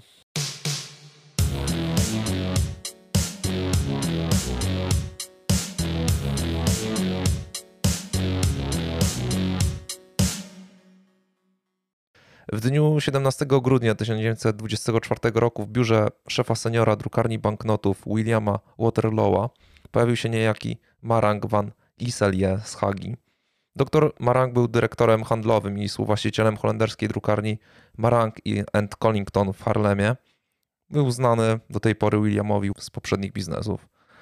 Oba przedsiębiorstwa należały wówczas do nielicznych wielkich drukarni prywatnych dysponujących specjalnym wyposażeniem i wiele pomniejszych krajów, które nie do końca posiadały wydajne mennice i drukarnie, zlecały im druk gotówki, papierów wartościowych, znaczków pocztowych i innych podobnych rzeczy. Doktor Marang poprosił Waterloo'a o rozmowę ściśle poufną. W jej trakcie przedstawił swemu londyńskiemu koledze kilkustronicowy, notarialnie uwierzytelniony kontrakt upoważniający go do zainicjowania na zlecenie rządu portugalskiego potajemnego druku 600 tysięcy banknotów po 500 eskudów. Była to waluta narodowa Portugalii zastąpiona przez euro na przełomie XX i XXI wieku. Szacuje się, że nadal Portugalczycy posiadają ponad 20 milionów banknotów. Czasami pojawiają się jakieś takie festiwale, czy inne jakieś specjalne dni, gdzie, gdzie można płacić tym środkiem, ale ogólnie on już nie jest dostępny. Aktualnie jest tylko walutą Wyspy Zielonego Przylądka. Z takich ciekawostek, które można w milionerach czasami wygrać, coś fajnego. Jak... Się Wyspy Zielonego Przylądka kojarzą tylko z Cezarią Eworą, słynną o. pieśniarką, która z Kają nagrała płytę. No to każdy ma jakieś tam swoje... swoje ciekawostki. Każdy ma tam jakieś swoje ciekawostki o Wyspie Zielonego Przylądka. Jeżeli chodzi o, o Przeliczniki narodowe, bo też to sobie wpisałem, jeżeli chodzi o złotówkę, można cały czas sprawdzić, ile to jest na eskudy portugalskie. Ja nie wiem, w jaki sposób to działa, no bo jakby to nie jest środek płatniczy no tak jak, aktualnie tak działający, nie? masz e, bieżący kurs żabsa. No na przykład. Ten rubel był sprawdzany wie, wiele razy, tak, nie? Że, tak, tam, tak, że, tak. Że, że, już dobił tej, tej ceny, gdzie jeden, jeden żabs to jest jeden rubel, nie? Nie wiem, jak to teraz wygląda, to na początku wojny jakoś tam teraz było już się chyba sytuacja z rublem poprawiła. No ale łatwo dosyć można policzyć, że te 600 tysięcy banknotów yy, to wychodzi prawie 8 milionów złotych, a jeżeli policzymy, że to tak naprawdę było 100 lat temu, no to wiadomo, że na ówczesne realia ta kwota była dużo bardziej zawrotna i jakby o wiele wyższa. Pan Waterloo, czytając dołączone tłumaczenie, również notarialnie uwierzytelnione, mocno zdziwił się taką propozycją. Sama może realizacja nie była dla niego zaskoczeniem, a bardziej to, że dopiero co dwa lata temu wykonał dla portugalskiego banku tą samą liczbę banknotów i tej samej serii. Już jak widać, jakby inflacja szaleje. W Polsce też widać, że drukowanie pieniędzy to jest jakby nie tylko w Polsce jest dosyć popularną czynnością, ale, ale w różnych miejscach jakby ta zasada wincy i wincy pieniędzy to nie jest do końca świetlaną ideą. Tu dochodził problem tej samej serii, na którą odpowiedź miał właśnie ten biznes partner. Oświadczył mianowicie, że ma być sporządzone drugie wydanie tej właśnie serii z tą samą numeracją oraz że do druku mają być użyte stare płyty drukowe i papier ten sam co dwa lata temu. Logicznym problemem wydaje się to, że w obiegu zaczną krążyć pieniądze tej samej serii i numerach. No to Marang wyjął z teczki dalszy dokument, którym było polecenie portugalskiego banku państwowego, potwierdzające czarno na białym, że rząd portugalski zdaje sobie z tego sprawę i w dalszym ciągu potwierdza chęć realizacji zamówienia. Dodatkowo dochodziła kwestia, że te pieniądze miały być skierowane do e, państwa kolonialnego i po prostu miał, miał na, na banknocie miał być po prostu zaznaczone, że to jest Angola po prostu. Do, do, dodatkowo bank państwowy miał, miał dodawać oznaczenie, że, że to jest tylko w kierunku Angolii. Jako wytłumaczenie Holender wygrosił tyradę, która brzmiała mniej więcej tak. Portugalia przechodzi w chwili obecnej niebezpieczny kryzys gospodarczy. Dobrobyt tego kraju zależy od jego kolonii w Afryce i Indiach. Produkty kolonialne zaledwie można je jeszcze zbyć. Rynek światowy jest zalany wytworami krajów tropikalnych. Kawę spala się w lokomotywach, bawełna ma na rynku światowym najniższą od niepamiętnych czasów cenę. Cukier trzcinowy zaś nie może już wytrzymać konkurencji, odkąd Niemcy dostarczają na rynki swego cukru burakowego więcej niż potrzeba. Z pewnością Gwinea, Mozambik, a przede wszystkim południowa zachodnia kolonia afrykańska, Angola, rozporządzają jeszcze niezmierzonymi zasobami bogactw naturalnych – lecz do ich eksploatacji potrzeba pieniędzy. Portugalia zatem, chcąc wyjść z obecnego kryzysu, musiałaby zainwestować miliony. Jest to jednak szczególnie trudne w teraźniejszych czasach, kiedy w państwowym woreczku Portugalii panuje dotkliwy brak pieniędzy. Właściciel drukarni dokładnie wiedział, o co tutaj chodzi. Portugalczycy chcieli zatkać dziurę w kasie za pomocą tej małej sztuczki finansowej. I podobno z powodzeniem dla rządu robił to już poprzedni minister finansów Portugalii. Obieg pieniędzy ma być zwiększony po cichu i potajemnie, bo gdyby oznajmiono oficjalnie o powiększeniu obiegu banknotów, zaufanie do waluty zostałoby tak naprawdę totalnie obniżone, a kurs by spadł od takiej podstawy przedsiębiorczości. Natomiast spuszczone w koloniach potajemnie w obieg banknoty 500 eskuldowej serii w liczbie 600 tysięcy dałyby gospodarce wypadającej w stagnację nowe, ożywiające impulsy. William Waterloo był przede wszystkim biznesmenem i choć zlecenie śmierdziało oszustwem już na kilometr, troszczył się wyłącznie o zasobność swojego portfela i swoich pracowników. Wiadomo, obawiał się co prawda, że w bankowości portugalskiej mogą pojawić się spore problemy, jeżeli tu i ówdzie pojawią się banknoty z tym samym numerem serii. Bo będzie to z wiadomych przyczyn wyglądało, jakby to było fałszerstwo, tak? No, masz banknot 500 złotowy, który ma taką samą serię, co, co twój kolega, no to tak sobie myślisz, coś tu nie gra, nie? Ktoś, ktoś, ktoś ma coś innego. Sama kwestia tego, dlaczego pojawił się inny, inny przedsiębiorca związany e, z drukowaniem, było związane z tym, że Holendrzy nie mieli takiej mocy przerobowej, aby sprostać zamówieniu. Anglicy robili to już dwa lata temu, więc mają doświadczenie i odpowiednią wiedzę, dlatego warto połączyć siły. Takie potajemne zlecenie było też kolejnym red flagiem, bo Bank Portugalii zlecał od dawna druk swoich banknotów jego firmie, dlatego więc tym razem trochę dziwne, że zwrócił się do niego jakiś, jakiś jakby pośrednik, tak? Inne przedsiębiorstwo. A gdy wcześniej jakby udawało się zawsze porozumieć bezpośrednio między bankiem a, a drukarnią. Zaczęło się w nim budzić przykre podejrzenie, choć nie znajdował należytego wyjaśnienia własnej nieufności. Waterloo znał doktora Maranga od 20 lat jako poważnego biznesmena. Przedstawione przez niego dokumenty były uwierzytelnione przez dobrze znanego notariusza londyńskiego, nie budziły wcale wątpliwości co do autentyczności. Niemniej zrobił coś, by się zabezpieczyć, ponieważ cały czas mu coś śmierdziało. Napisał więc list do prezesa banku i tu cytuję: Poufne. Londyn, dnia 17 grudnia 1924 roku. Dziś odwiedził mnie dr Marang z Hagi. Zwrócił się do mojej firmy z prośbą o wydrukowanie banknotów, które mają być rozprowadzone w Angolii na zasadzie kontraktów z 6 listopada 1924 roku, zawartych przez Banco de Portugal z administracją Angolii, reprezentowaną przez mister Artura Alves Reyesa. Kontrakty zostały mi przedstawione, a także pełnomocnictwo udzielone przez mister Reyesa dla doktora Maranga.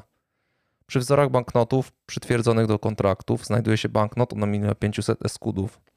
Jeden z tych, które nasza firma wydrukowała dla Banku Pana i dlatego do nowej edycji banknotów będziemy musieli użyć płyt sporządzonych przedtem dla Banku Pana. Sądzę, że zdaje Pan sobie sprawę, iż fabrykant banknotów nie może ich drukować bez pośredniego upoważnienia banku i dlatego byłbym Panu wdzięczny za udzielenie nam Pańskiego zezwolenia na druk zamówionych banknotów oraz użycie do tego celu płyt poprzedniego wydania – bardzo cenne dla mnie byłoby także otrzymanie od Pana instrukcji do, do dostawy banknotów. Wskazówki, których udzielił mi Marang, mówią, że na banknotach ma być wydrukowana ta sama numeracja, to samo oznaczenie serii, ta sama data, co na ostatnim wydaniu. Niech Pan będzie tak uprzejmy potwierdzić to również. Z wyrazami poważania, Waterloo. Marang jechał po rozmowach bezpośrednio do Lizbony, więc powiedział, że osobiście weźmie ten list to bardzo dziwne, że jakby nie, nie wzbudziła żadnych podejrzeń u tego Waterloo'a, tak? No bo, bo wiadomo, że, że no już wiesz, sobie też to śmierdzi trochę chyba, co? Także po jakimś czasie dr Marang wrócił z Lizbony 6 stycznia 25 roku i przywiózł Sir Waterloo'owi odpowiedź. List był napisany na papierze z godłem państwowym i nadrukiem Banco de Portugal i brzmiał następująco. Poufne. Potwierdzam odbiór listu pana, za który dziękuję.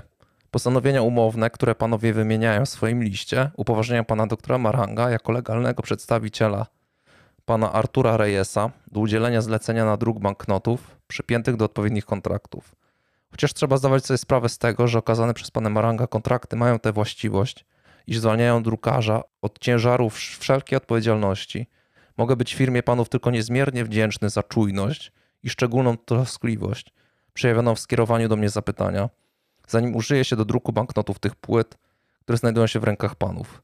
Cieszę się bardzo z możliwości zawiadomienia panów, iż mogą panowie przyjąć zawiadomienie pana Maranga i użyć płyt banknotów.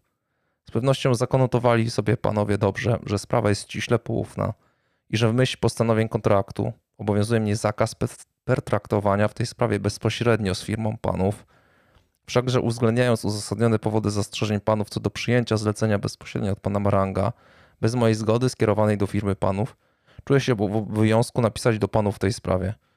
Gdyby okazały się konieczne jakiekolwiek dalsze moje wskazówki, to proszę panów o skierowanie pytań w liście poufnym do pana Maranga lub do mnie za pośrednictwem tego pana, również w formie, w formie poufnej. Banknoty mogą być dostarczone w Londynie do rąk pana Maranga. Co do numeracji, datowania, podpisów na banknotach itd., tak pan ten jest upoważniony do dania poleceń, żeby banknoty były tak wykonane, jak on sobie tego życzy i zgodnie ze zleceniem, jakie otrzymał. Za kilka dni poślę jeszcze temu panu wykaz podpisów i tak. A gdy panowie wykonają zlecenie, mogą się panowie trzymać tych danych. Korzystam z okazji, by donieść panom, że specjalne wzmianki co do prowincji Angola zostaną postaci nadruku dodane przez wysokiego komisarza do spraw kolonii. Podpisano prezes Banco de Portugal. Listen, li, listen trochę brzmi jak czasami masz e, egzamin ustny na studiach, ale totalnie nie wiesz o czym mówisz. No. I tak po prostu chcesz używać takich ładnych słów, no. żeby to jakoś tam brzmiało. Później wychodzisz z czwórką, a nie wiesz o czym mówiłeś do końca. Yy, tak to trochę wygląda. No ale no też widzisz, jak to wygląda. Wszystko pan Marank może, może oficjalnie zrobić. Ale to okazuje się, że w, w, takich oszustwach nie tyle jest ważny ten kunszt, tylko bezczelność po prostu, nie? No. Że, że no, podobnie jak y, no, z wieloma, nawet ty, tymi oszustwami na wnuczka. No w życiu bym nie wpadł, że ktoś wyrzuci mi przez, prze, przez okno torbę z pieniędzmi, bo będzie 100% przekonany, że jestem tajnym jakimś agentem służb, który akurat rozpracowuje jakąś szajkę. No, po prostu trzeba być bezczelnym człowiekiem. No. No, to, no i wiesz, i w tym, w tym no, no, tak jak tutaj, to jednak, jednak, na piśmie, ale musisz brzmieć bardzo przekonująco, tak? Że jednak być tak, tak pewnym siebie totalnie, że, że, że później ta osoba tak wyrzuci te, te pieniądze przez to okno i później sobie zda sprawia, że on w ogóle wnuczka nie ma, nie? no, którego ma ratować, czy dokładnie. No. Co się tu mogło wydarzyć? No, no, no, dziwne, dziwne rzeczywiście, jak to czasami te sprawy oszustw na wnuczka i na policjanta, gdzie wiesz, jakieś niewiarygodne, wielkie kwoty, że złapiemy jakiegoś przestępcę największego na świecie, nie? I on mm. podjechał akurat pod twój blok czteropiętrowy, gdzie tam same tak. babcie i dziadki mieszkają, no to jest jakoś tak... No ale po podtrzymaniu tego listu, którego podpis Waterloo kazał również zbadać swemu londyńskiemu adwokatowi, podobnie jak pieczątki i podpisy na przedstawionych kontraktach i zezwoleniach, znikła niego ostatecznie wszelka nieufność. No mimo, że ten list był jaki był, to tak naprawdę wszelkie godła, wszelkie podpisy, wszystko, co, co co sprawdził, to tak naprawdę wszystko, wszystko wydawało się ok. Także jeszcze tego samego dnia jego zakład rozpoczął druk banknotów 500 eskudowych. W lutym i marcu 25 roku dr Marank otrzymał w Londynie do rąk pierwsze paczki banknotów. Aby uniknąć zbędnego rozgłosu, te paczki zawierające bądź co bądź tak ciężkie miliony, to nie przykazano wrzucającej się w oczy ekskorcie policyjnej, tylko Marank upchał je niczym brudną bieliznę w dwa zniszczone kufry. W celu przetransportowania bagażu y, był on wyposażony w paszport dyplomatyczny portugalskiej kolonii Angola, a także w zaświadczenie ambasadora portugalskiego w Hadze Antonio Carlosa dos Santos Bandeiry, stwierdzające, że przewozi przesyłki dyplomatyczne dla rządu portugalskiego. W ten sposób mógł przetransportować banknoty przez liczne placówki kontroli granicznej, nie będąc tak naprawdę nagabywanym przez celników i policjantów. W dniu 29 lipca Marank przyjechał po raz trzeci do Londynu, obecnie ze zwykłym listownym zamówieniem dodatkowym na dalsze 380 tysięcy banknotów. Waterloo okazał tak bezgraniczne zaufanie, że bez wszelkich dalszych pytań przystąpił do druku, mimo że w ten sposób suma przewidziana w kontraktach została przekroczona więcej niż o połowę. Więc podczas gdy w Londynie maszyny zaczęły drukować banknoty, w Lizbonie przeprowadzono drugą część zakrojonej na wielką miarę afery. W stolicy Portugalii trochę wcześniej pojawił się były inżynier kopalniany Artur Virgilio Alves Reis. Tenże facet przedsięwziął starania o licencję na założenie banku. Jako wspólnik wystąpił pewien człowiek, który nazywał siebie adwokatem, miał dokumenty na nazwisko Adolf Henies. W kwestionariuszach obaj założyciele podali, że zadaniem nowo zaplanowanej instytucji bankowej będzie wystaranie się o pieniądze w celu rozwinięcia w Angolii działalności gospodarczej. Zezwolenie na otwarcie banku zostało szybko udzielone z uwagi na to, iż założenia były bardzo na rękę rządom Portugalii.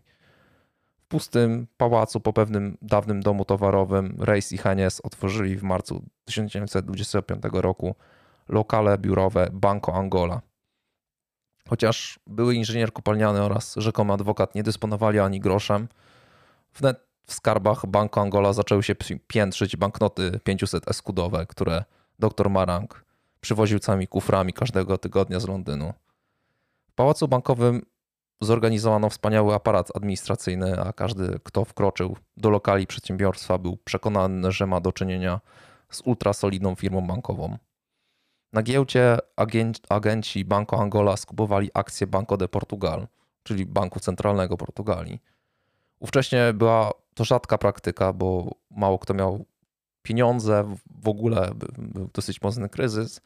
A jeżeli ktoś już kupował papiery zagraniczne, to zwłaszcza te amerykańskie, nikt nie celował w te papiery, które były bezpośrednio emitowane przez, przez Bank Centralny Portugalii.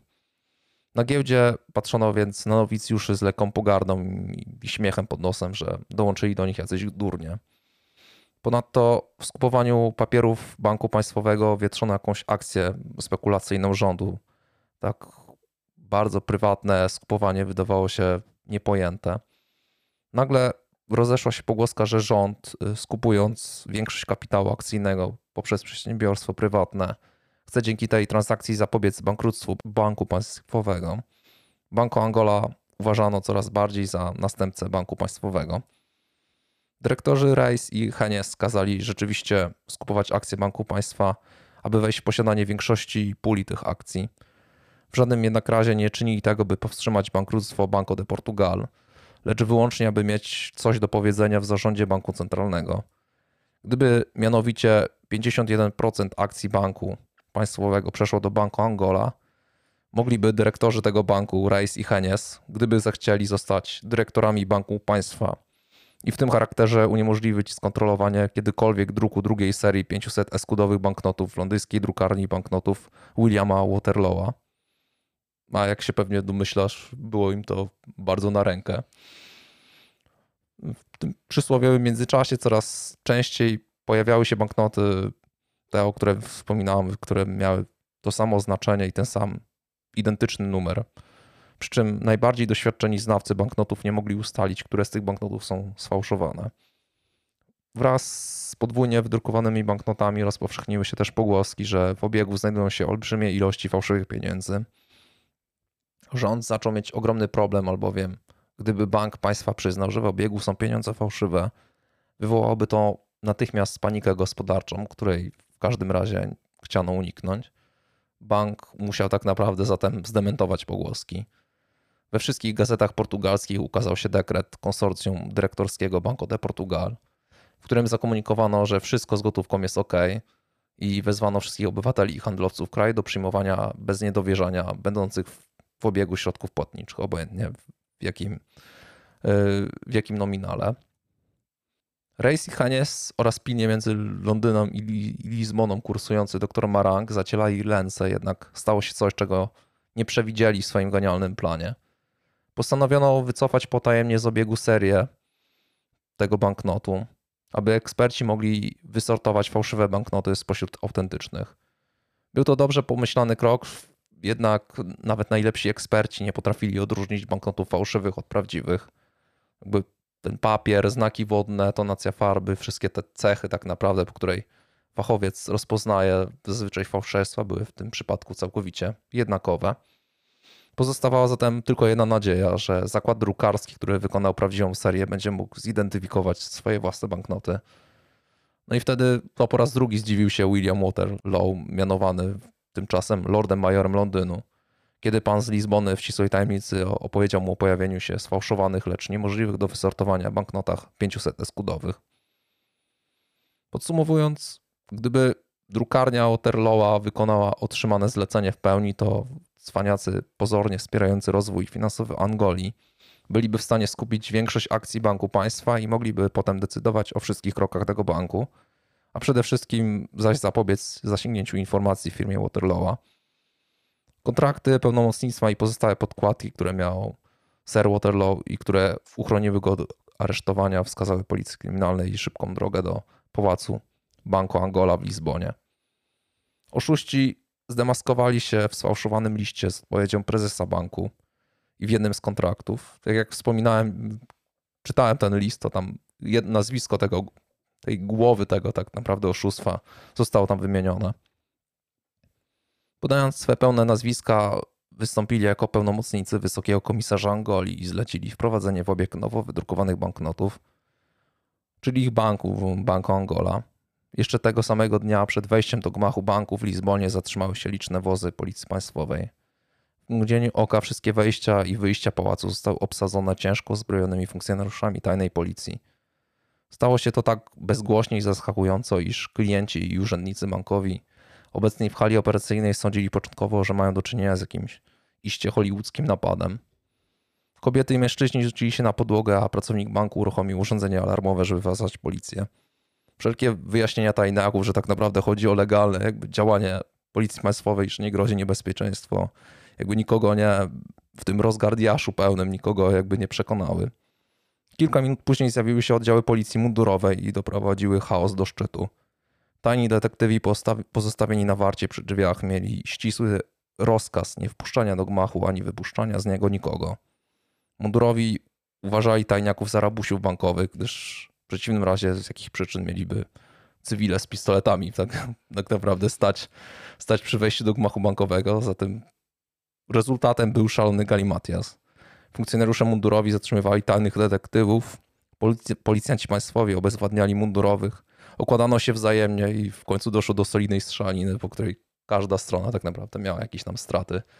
E, może nie, e, nie doszło do żadnej śmierci, ale rzeczywiście były, były ofiary. No ale to mało skoordynowana ta akcja w takim razie. Te służby jakby co się wzajemnie nie informowały, rozumiem, o, o tym, co, co się często, ma wydarzyć, tak? Często służby takie tak zwane te prewencyjne, czyli te mundurowe, nie wiedzą, jakie są, są czynności gdzieś tam operacyjne czy kryminalne, nie? Organizowane. No, jeżeli to było... Potrafi to budzić pewnie poważne problemy, tak? Po, wiesz co? No, Na przykład jeżeli... tajne służby obserwują jakiegoś, nie wiem, poważnego przestępcę, tak? Chcą, nie wiem, przez jakiś czas go na przykład obserwować, tak? A tacy oficjalni mundurowi, tak? Go aresztują, bo nie wiem, bo... Są, są takie przypadki, że... Ukradł jabłko z sadu, Dokładnie, dokładnie. Są, tak, są takie przypadki, że rzeczywiście ktoś jest, ktoś jest obserwowany pod kątem, nie wiem, mm, jakiejś grubej dealerki, jakiejś tam rzeczywiście no, jest no. jakimś no. bossem narkotykowym, a wiesz, a, a patrol go znajdzie z jedną tam, wiesz, z jednym gramem, no. go zatrzyma, jest spalone wszystko, nie? Tak no naprawdę. Więc no ale nie, no nie, da, nie, nie, jesteś w stanie tego inaczej rozwiązać, nie?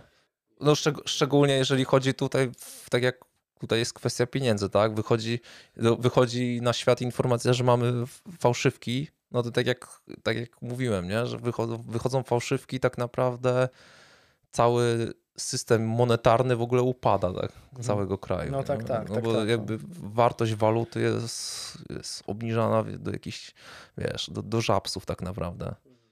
Więc, więc są, są bez sensu rzeczy. O, oczywiście, jeżeli coś jest planowane od dawna, no to też wiele osób, wiesz, jest na to gotowych, nie? No ale jeżeli tu jest sytuacja trochę taka na szybko, jeżeli mamy informację, ok, to są ci, trzeba ich szybko zatrzymać, zanim, zanim zwieją, tak naprawdę, no to, no to jest inaczej. Szczególnie, że, że dużo osób związanych jakby z tym oszustwem jeżeli sama głowa była Portugalczykiem, tak, jakby ten, ten sam mózg operacji był Portugalczykiem, no to y, dr Marang był Holendrem, tak, y, pan Hennes, o ile dobrze kojarzy, Henies, Adolf Henies. Y, tu jest też różnie, jeżeli chodzi o źródła. Podam taką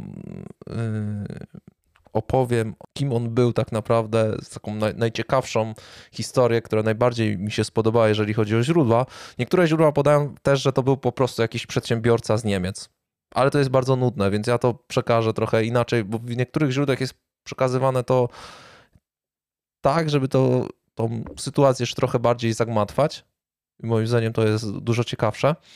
Sam Adolf Hennies, y, jeżeli się spojrzy, to jest raczej zbieżność nazwisk, ale był jedną z ofiar y, rzeźnika z Hanower, czy bestii mhm. z Hanower. Tak, tak, tak.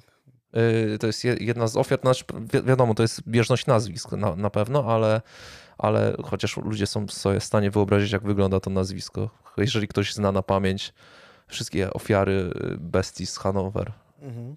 Wydaje mi się, że nie, ale może w tym quizie twoim Iza może zna. Tak? Może, może, może Iza zna. Może Iza zna.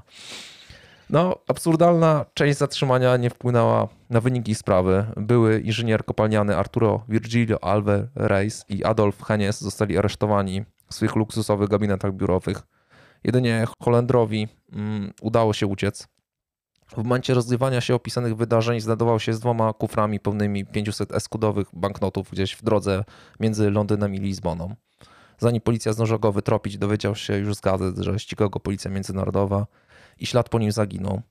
Dopiero kilka miesięcy później policja odkryła te kufry wypchane banknotami, a jego zatrzymała holenderska policja. Pieniądze miały już zresztą tylko wartość makulatury, ponieważ w dzień po wykryciu afery rząd portugalski wycofał natychmiast te banknoty z obiegu. Reis i Henies zostali postawieni przed sądem przysięgłych w Lizbonie dopiero 5 lat po całym krachu, kiedy już dostatecznie o nich zapomniano. Proces odbył się z wykluczeniem jawności, rzekomo dlatego, że, omawiane, że omawianie szczegółów oszustwa mogłoby dostarczyć informacji służących do powtórzenia podobnego wyczynu. W rzeczywistości jednak chciano podobno uniknąć rozpowszechniania szczegółów o osobie oskarżonego, czyli Adolfa Henisa. Bez większego rozgłosu zatem przeprowadzono w maju 1930 roku rozprawę przy drzwiach zamkniętych. Artur Virgilio Alve Reis i Adolf Hennies zostali skazani na kary po 8 lat ciężkiego więzienia i 12 lat zesłania, a zesłanie to oznaczało deportację do obozu pracy w słabo zasiedlonych częściach kolonii portugalskich. Szereg mniejszych współoskarżonych, jak na przykład konsul portugalski w Holandii, czyli Antonio Carlos dos Santos Bandeira, za którego, na którego dokumentach dyplomatycznych podróżował dr Marek, otrzymał oczywiście nieco mniejsze kary. Jeżeli chodzi o główne mózgi operacji, Reis był Portugalczykiem, urodzonym w 1896 roku w rodzinie robotniczej. Po zapisaniu się na studia inżynierskie już na pierwszym roku stwierdził, że to nie dla niego. Podrobił więc dyplom inżyniera nieistniejącej uczelni Polytechnic School of Engineering i sfałszował podpis notariusza ten dyplom uwiarygadniający. Popełnił mezalians, żeniąc się z zamożną dziedziczką, dlatego szybko wyemigrował z nią do Angolii, by spróbować swój finansowy status na młode teściów zrównać. Jego dyplom to nie była żadna taka, wiesz, popierdółka w stylu magister stosunków międzynarodowych czy coś, bo widniało na nim, że zna się na geologii, geometrii, fizyce, metalurgii, elektrotechnice i mechanice. Także z takimi umiejętnościami i wiedzą szybko stał się istotnym inżynierem w kolonii. W trakcie pobytu w Angolii oprócz pracy inżyniera zajmował się też handlem i wszystkim innym, co mogło przynieść wymierne korzyści. Często były to biznesiki na granicy prawa. Wkrótce odkryto jego finansowe przestępstwa i uwięziono go w 1924 roku pod zarzutem defraudacji. Miał 28 lat i siedząc przez 54 dni za kratkami opracował swój największy przekręt – w celi Reis przestudiował operacje finansowe Banku Centralnego Portugalii, który był instytucją prywatną posiadającą monopol na emisję banknotów Escudo. Produkowano je w Anglii w drukarni Waterloo Sons, ale co ważne, można było zamówić bez kontroli więcej niż kapitał bankowy. Młody oszust odkrył, że bank czasami wypuszczał powielone numery seryjne. Po wyjściu wrócił do kraju i rozpoczął proceder. I to samo to, że siedział przez 54 dni, y, to podobno też wskazuje, jak bardzo był w stanie kantować i oszukiwać, bo to podobno była strasznie krótka kara, jeżeli chodzi o, o takie defraudacje. Naprawdę szybko wyszedł, bo podobno został skazany na, na dużo dłuższy okres, a, a wyszedł już po 54 dniach. Jak wiadomo, y, raczej dokumentacja Angolii nie jest i administracja w ogóle w Angolii nie jest mocno rozwinięta, szczególnie w 1924 roku nie była. Więc dokładnej kary nie, nie, znamy tak naprawdę, ale wiemy, że, że przesiedział 54 dni I tak krótko, tylko z uwagi na to, że był, był naprawdę niezłym kanciarzem. Ciekawa sprawa to też jego współpartner, e, przez którego w głównej mierze podobno utajniono proces. Dopiero kilkadziesiąt lat po nim biegli, którzy uczestniczyli w, w sprawie, odsłonili fachową mm, tajemnicę Adolfa Haniesa. Okazało się, że Hanies to w rzeczywistości były portugalski minister finansów Francesco de Costa. Z czasów swojej praktyki finansowej de Costa wniósł do nowego przedsięwzięcia technikę gospodarki podwójnymi banknotami. Po przymusowej dymisji da Costa znikł w Angolii, gdzie został dyrektorem spółki kopalnianej, pracującej za pomocą prymitywnych środków. Tu poznał swego późniejszego poplecznika, Artura Virgila Reisa. Na odciętym od świata bezludziu Czarnego Lądu powstał następnie fantastyczny plan późniejszej afery banknotowej. Jesienią 24 roku Reis i da Costa wrócili do Lizbony, aby przygotować swoje wielkie przedsięwzięcie. Były minister finansów nie wystąpił oczywiście pod dawnym nazwiskiem, tylko właśnie przemianował się na adwokata. Potrzebne do tego dokumenty kupił w Angolii za dwie butelki whisky od pewnego zapadłego na malarię robotnika kopalnianego krótko przed jego śmiercią. Trochę jak z tymi Bentleyami, tak? Czy jakie dwa samochody tam od bezdomnego dostał ten? Tak, dwa samochody dostaliśmy. Przyjechał bezdomny i dał nam dwa samochody. Pan Stanisław z Warszawy niestety zmarł. Co? No to tak od zapadłego na malarię robotnika krótko przed jego śmiercią otrzymał wszelkie dokumenty. Lata zaś spędzone w tropikach tak zmieniły jego wygląd zewnętrzny, że mogli go poznać tylko najbliżsi przyjaciele. A takim przyjacielem był holenderski właściciel drukarni dr Marang, którego Henies, czyli alias da Costa, znał ze swych czasów ministerialnych, a teraz odwiedził w Hadze. Firma Marang Collington wytwarzała dawniej dla portugalskiego banku państwowego banknoty w seriach zarówno legalnych, jak i tych nielegalnych. Marang miał podjąć się druku banknotów. Tak to sobie przynajmniej wykombinował w Angolii da Costa, jednak zakładowi groziło postępowanie upadłościowe. Maszyny były zajęte, a zarządzanie przedsiębiorstwem nadzorowali adwokaci i wierzyciele. Produkowanie zatem setek tysięcy fałszywych banknotów było tutaj niemożliwe. Właśnie dlatego ten porozumiał się z Waterlowem w Londynie i uzyskał to, że ciesząca się poważaniem brytyjska drukarnia banknotów przejęła do druk serii 500 eskudowej. Koniec końców sąd lizboński ustalił, że oskarżeni wprowadzili w obieg 580 tysięcy nielegalnych banknotów po 500 eskudów. Szkodliwe skutki spadły, wydaje się, niewinną osobę, czyli na wrobionego londyńskiego właściciela drukarni. Banco de Portugal, który musiał początkowo wyłożyć równowartość wycofanych 580 tysięcy banknotów, wytoczył mu przed angielskimi sądami cywilnymi proces o wynagrodzenie szkody. Postępowanie przebiegło tak naprawdę wszystkie instancje sądowe. Na końcu większość składu sądzącego Izby uznała, że Waterloo odpowiada za całość wyrządzonej szkody. Został wtedy zasądzony na zapłacenie kwoty 6, 610 392 funtów szterlingów tytułem wynagrodzenia szkody oraz na poniesienie kosztów postępowania, które wobec długiego trwania procesu i znacznej wysokości spornej sumy wyniosły prawie 1 trzecią ustalonej kwoty odszkodowania. W 1931 roku odbył się pogrzeb mężczyzny. Tak opisywał go Daily Express. W ostatnim rzędzie cmentarza pochowano wczoraj doczesne szczątki człowieka, który był ongiś pierwszym obywatelem Londynu i jednym z najbogatszych ludzi Anglii. Sir Williama Waterloo, Lorda Majora Londynu w latach 1925 do 1929. Sir Waterloo, do którego należała w swoim czasie wysoce poważana drukarnia banknotów i który otrzymał w roku 1920 szlachectwo, zmarł w zupełnym ubóstwie w jednym z londyńskich przytułków dla bezdomnych. Chociaż był dawniej członkiem najbardziej poważanych brytyjskich kręgów towarzyskich, nie miał teraz ani bliskich, ani przyjaciół, którzy mogliby przygotować mu jakiś godny pogrzeb. Waterloo został przed kilku laty zasądzony przez najwyższy brytyjski sąd cywilny, to znaczy przez Izbę Lordów, na zapłacenie Narodowemu Bankowi Portugalskiemu w Lizbonie odszkodowania w wysokości 610 392 funtów. W Portugalii, co oczywiste, zaufanie do rządu szorowało po tej całej aferze po dnie. W 1926 roku miało miejsce, miał miejsce przewrót wojskowy i zmiana władzy, a do steru doszedł były minister finansów Antonio Salazar, późniejszy dyktator, który rządził Portugalią do 1968 roku. Tak naprawdę to wszystko zapoczątkowała ta, ta afera. I w ramach ciekawostek, który, ty, ty, którymi ty też kończyłeś, sprawdziłem, że w dzisiejszych czasach da radę znaleźć te banknoty. I one są warte między 5 a 7 tysięcy dolarów, bo niewiele ich przetrwało, bo oczywiście wszystkie były skupowane. E, są też zdjęcia, jak ludzie tak naprawdę stoją przed, przed, przed tymi pomieszczeniami, w których udawało się sprzedawać jeszcze wtedy, kiedy, kiedy banki to skupowały i naprawdę tam były niezłe kolejki. Tak trochę jak na polody ekipy kiedyś było, nie? Jeszcze niedawno. Niektóre jeszcze, jeszcze są, więc tak naprawdę to są takie, wiesz, to są takie kąski dla osób, które zbierają banknoty naprawdę fantastyczne, nie? Do, do, do swojej kolekcji. No bo rozumiem, że jakby jest opublikowana numeracja, tak?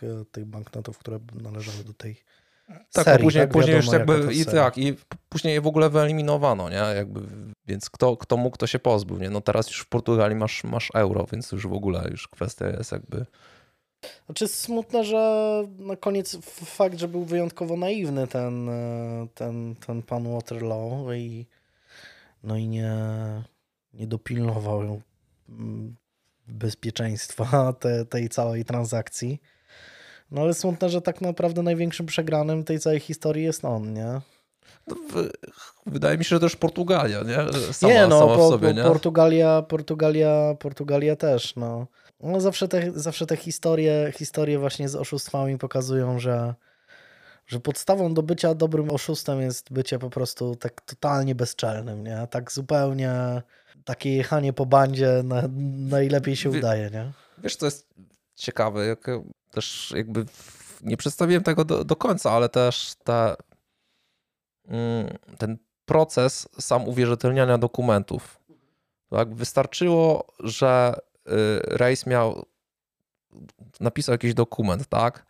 Y, uwierzytelnił go u znajomego notariusza i później gdziekolwiek z nim szedł, obojętnie czy na tłumaczenie, wiesz, bo wiadomo, trzeba było to przetłumaczyć, czy tam na holenderski, czy na angielski, czy jakikolwiek, czy jakieś inne, inne pieczątki były potrzebne gdzieś jakichś urzędów, to ludzie patrzyli mówią, o nie, nie, podbił to jakiś notariusz, to na pewno jest ok, nie? I, klep, wszyscy to klepali mhm. nawet tego nie czytając do końca. Tak, tak, tak. I tak e, smutne jest, że to tak często urzędy też działają na zasadzie, nie, no jest klepnięte, to wygląda, wygląda prawidłnie, nie? No to tak, klepie, tak, klepie, tak, klepie, klepie, tak, klepie, klepie, nie?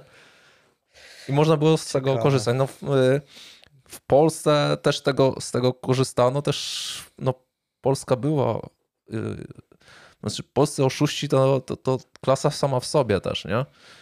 Yy, już nie mówię o samym fałszerstwie yy, banknotów, mhm. ale w czasach PRL-u też tam trochę oszustw tych było i były bardzo znane.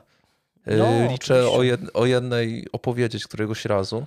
Mhm. Już się zanoszę od dawna, ale no a tu, a tu jeżeli chodzi o fałszerstwo, no tak naprawdę yy, czy to można nazwać do końca, bo, go, bo gościu nie do końca był takim fałszerzem, o którym my myślimy. Na zasadzie właśnie, żeby, że ktoś tak idealnie, wiesz, pod mikroskopem tak, wszystko tak, tak oddaje, tak, tylko gościu totalnie mm, miał ideę dobrą, no znaczy dobrą ideę, jak, to, jak dziwnie to nie zabrzmi, mhm. ale rzeczywiście pójść do tego do, do tej firmy, która, która rzeczywiście drukuje pieniądze i go oszukać, że, żeby wydrukował mu, mu fajny pliczek. No, no, no, ale jest to bezczelne, nie? Jest to po prostu, jakbyś poszedł do mennicy teraz państwowej, dał jakiś papier z podpisem, nie wiem, Adam Glapiński, tak? I, i ci drukują, pakujesz do walizki te pieniądze i sobie wychodzisz, nie?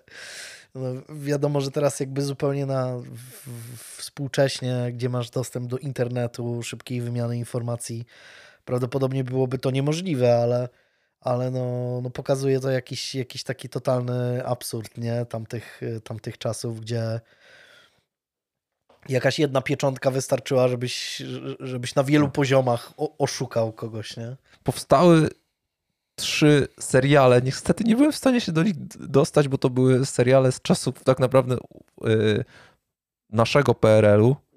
Yy, najbardziej byłem ciekawy tego, który powstał w, w Czechosłowacji w 1990 roku.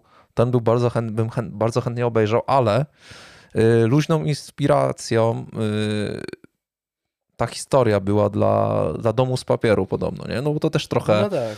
trochę podobnie, nie? Że drukujesz po prostu w tej mennicy, która, która się tym zajmuje i tylko tam było oszustwo, tu jest, tu jest rabunek taki bezpośredni. Bardzo mocno ta afera wpłynęła tak naprawdę na historię tego kraju, no bo, bo zaraz po tym zdarzeniu tak naprawdę yy, doszło do dykta dyktatury tam, nie? Wcześniejszego y, ministra finansów, więc y, no tam grube rzeczy się podziały tak naprawdę.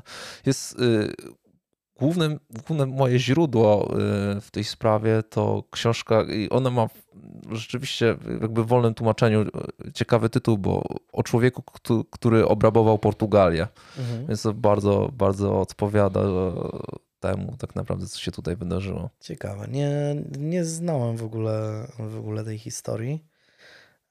No ciekawe, że to właśnie, że gościu oszustwem tak naprawdę zniszczył prawie cały kraj, a ta historia nie jest zbyt znana. No może to jest kwestia, kwestia tych lat, nie? Po prostu, no bo to, to jest jeszcze przedwojenne czasy, więc, mm. więc już o wielu rzeczach się zapomina. No, ale to prawda, że, że Polacy też mogą się pochwalić wieloma wyjątkowymi e, oszustami, kanciarzami i tego typu historiami, więc. No szczególnie, że e, wtedy czasy tak naprawdę y, były były takie, że, że trzeba było trochę oszukiwać. Tak, tak naprawdę znaczy wręcz, lu, ale ludzie wręcz się... oszukiwa, jakby wręcz oszukiwanie systemu. To była duma tak naprawdę. Pewnego rodzaju można było usprawiedliwiać też y, jakimś sprzeciwem przeciwko władzy. Nie? Trochę tak. Plus to zawsze było coś takiego, że można było się pochwalić, nie? Jakby w czasach PRL-u chwaliło się ludziom, że, że oszukałeś jakiś tam tak, tak, tak. urząd państwowy.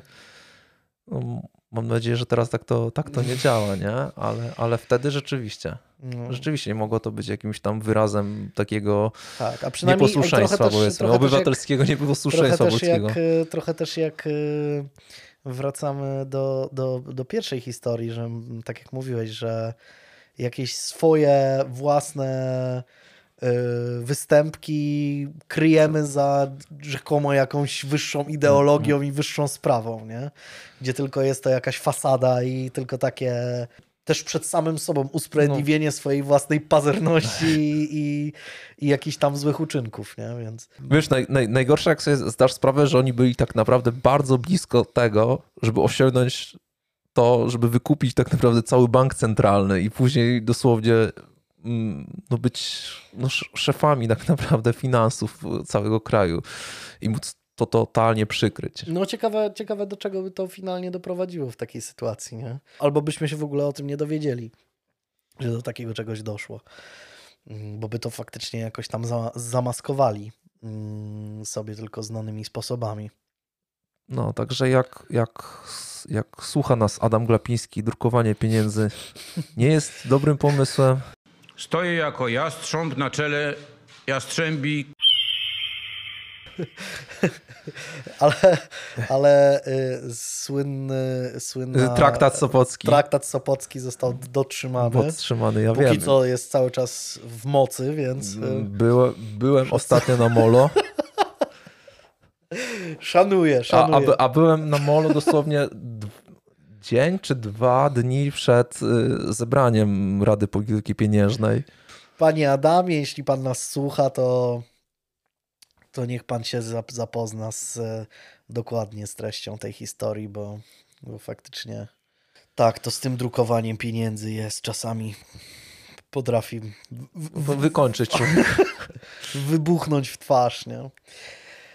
Tak, no to w takim razie dzięki i do następnego.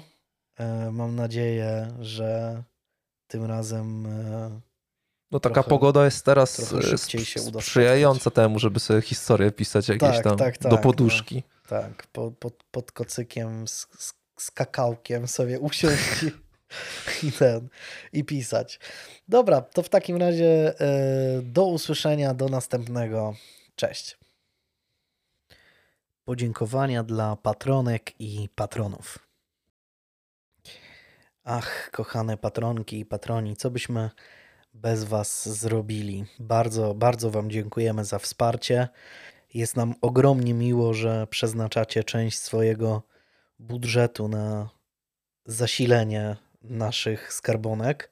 Dzięki temu możemy się oczywiście rozwijać, dzięki temu e, możemy patrzeć dalej, e, jeśli chodzi o nasze plany. Dziękujemy zwłaszcza Kendiemu, Monice Szałek, Annie Polak, Annie Hardin, Annie Grajewskiej, Skwierczykowi, Karinie Mróz, Ali Rose, Marcie Lelit, Sandrze Staszewskiej, Monice Rogalskiej, Basi Michejdzie, Asi Szwałek, Monice Wróż, Paulinie Zieleń, Pawłowi Wojtaszakowi, Monice Kołacińskiej oraz Marcie Singh.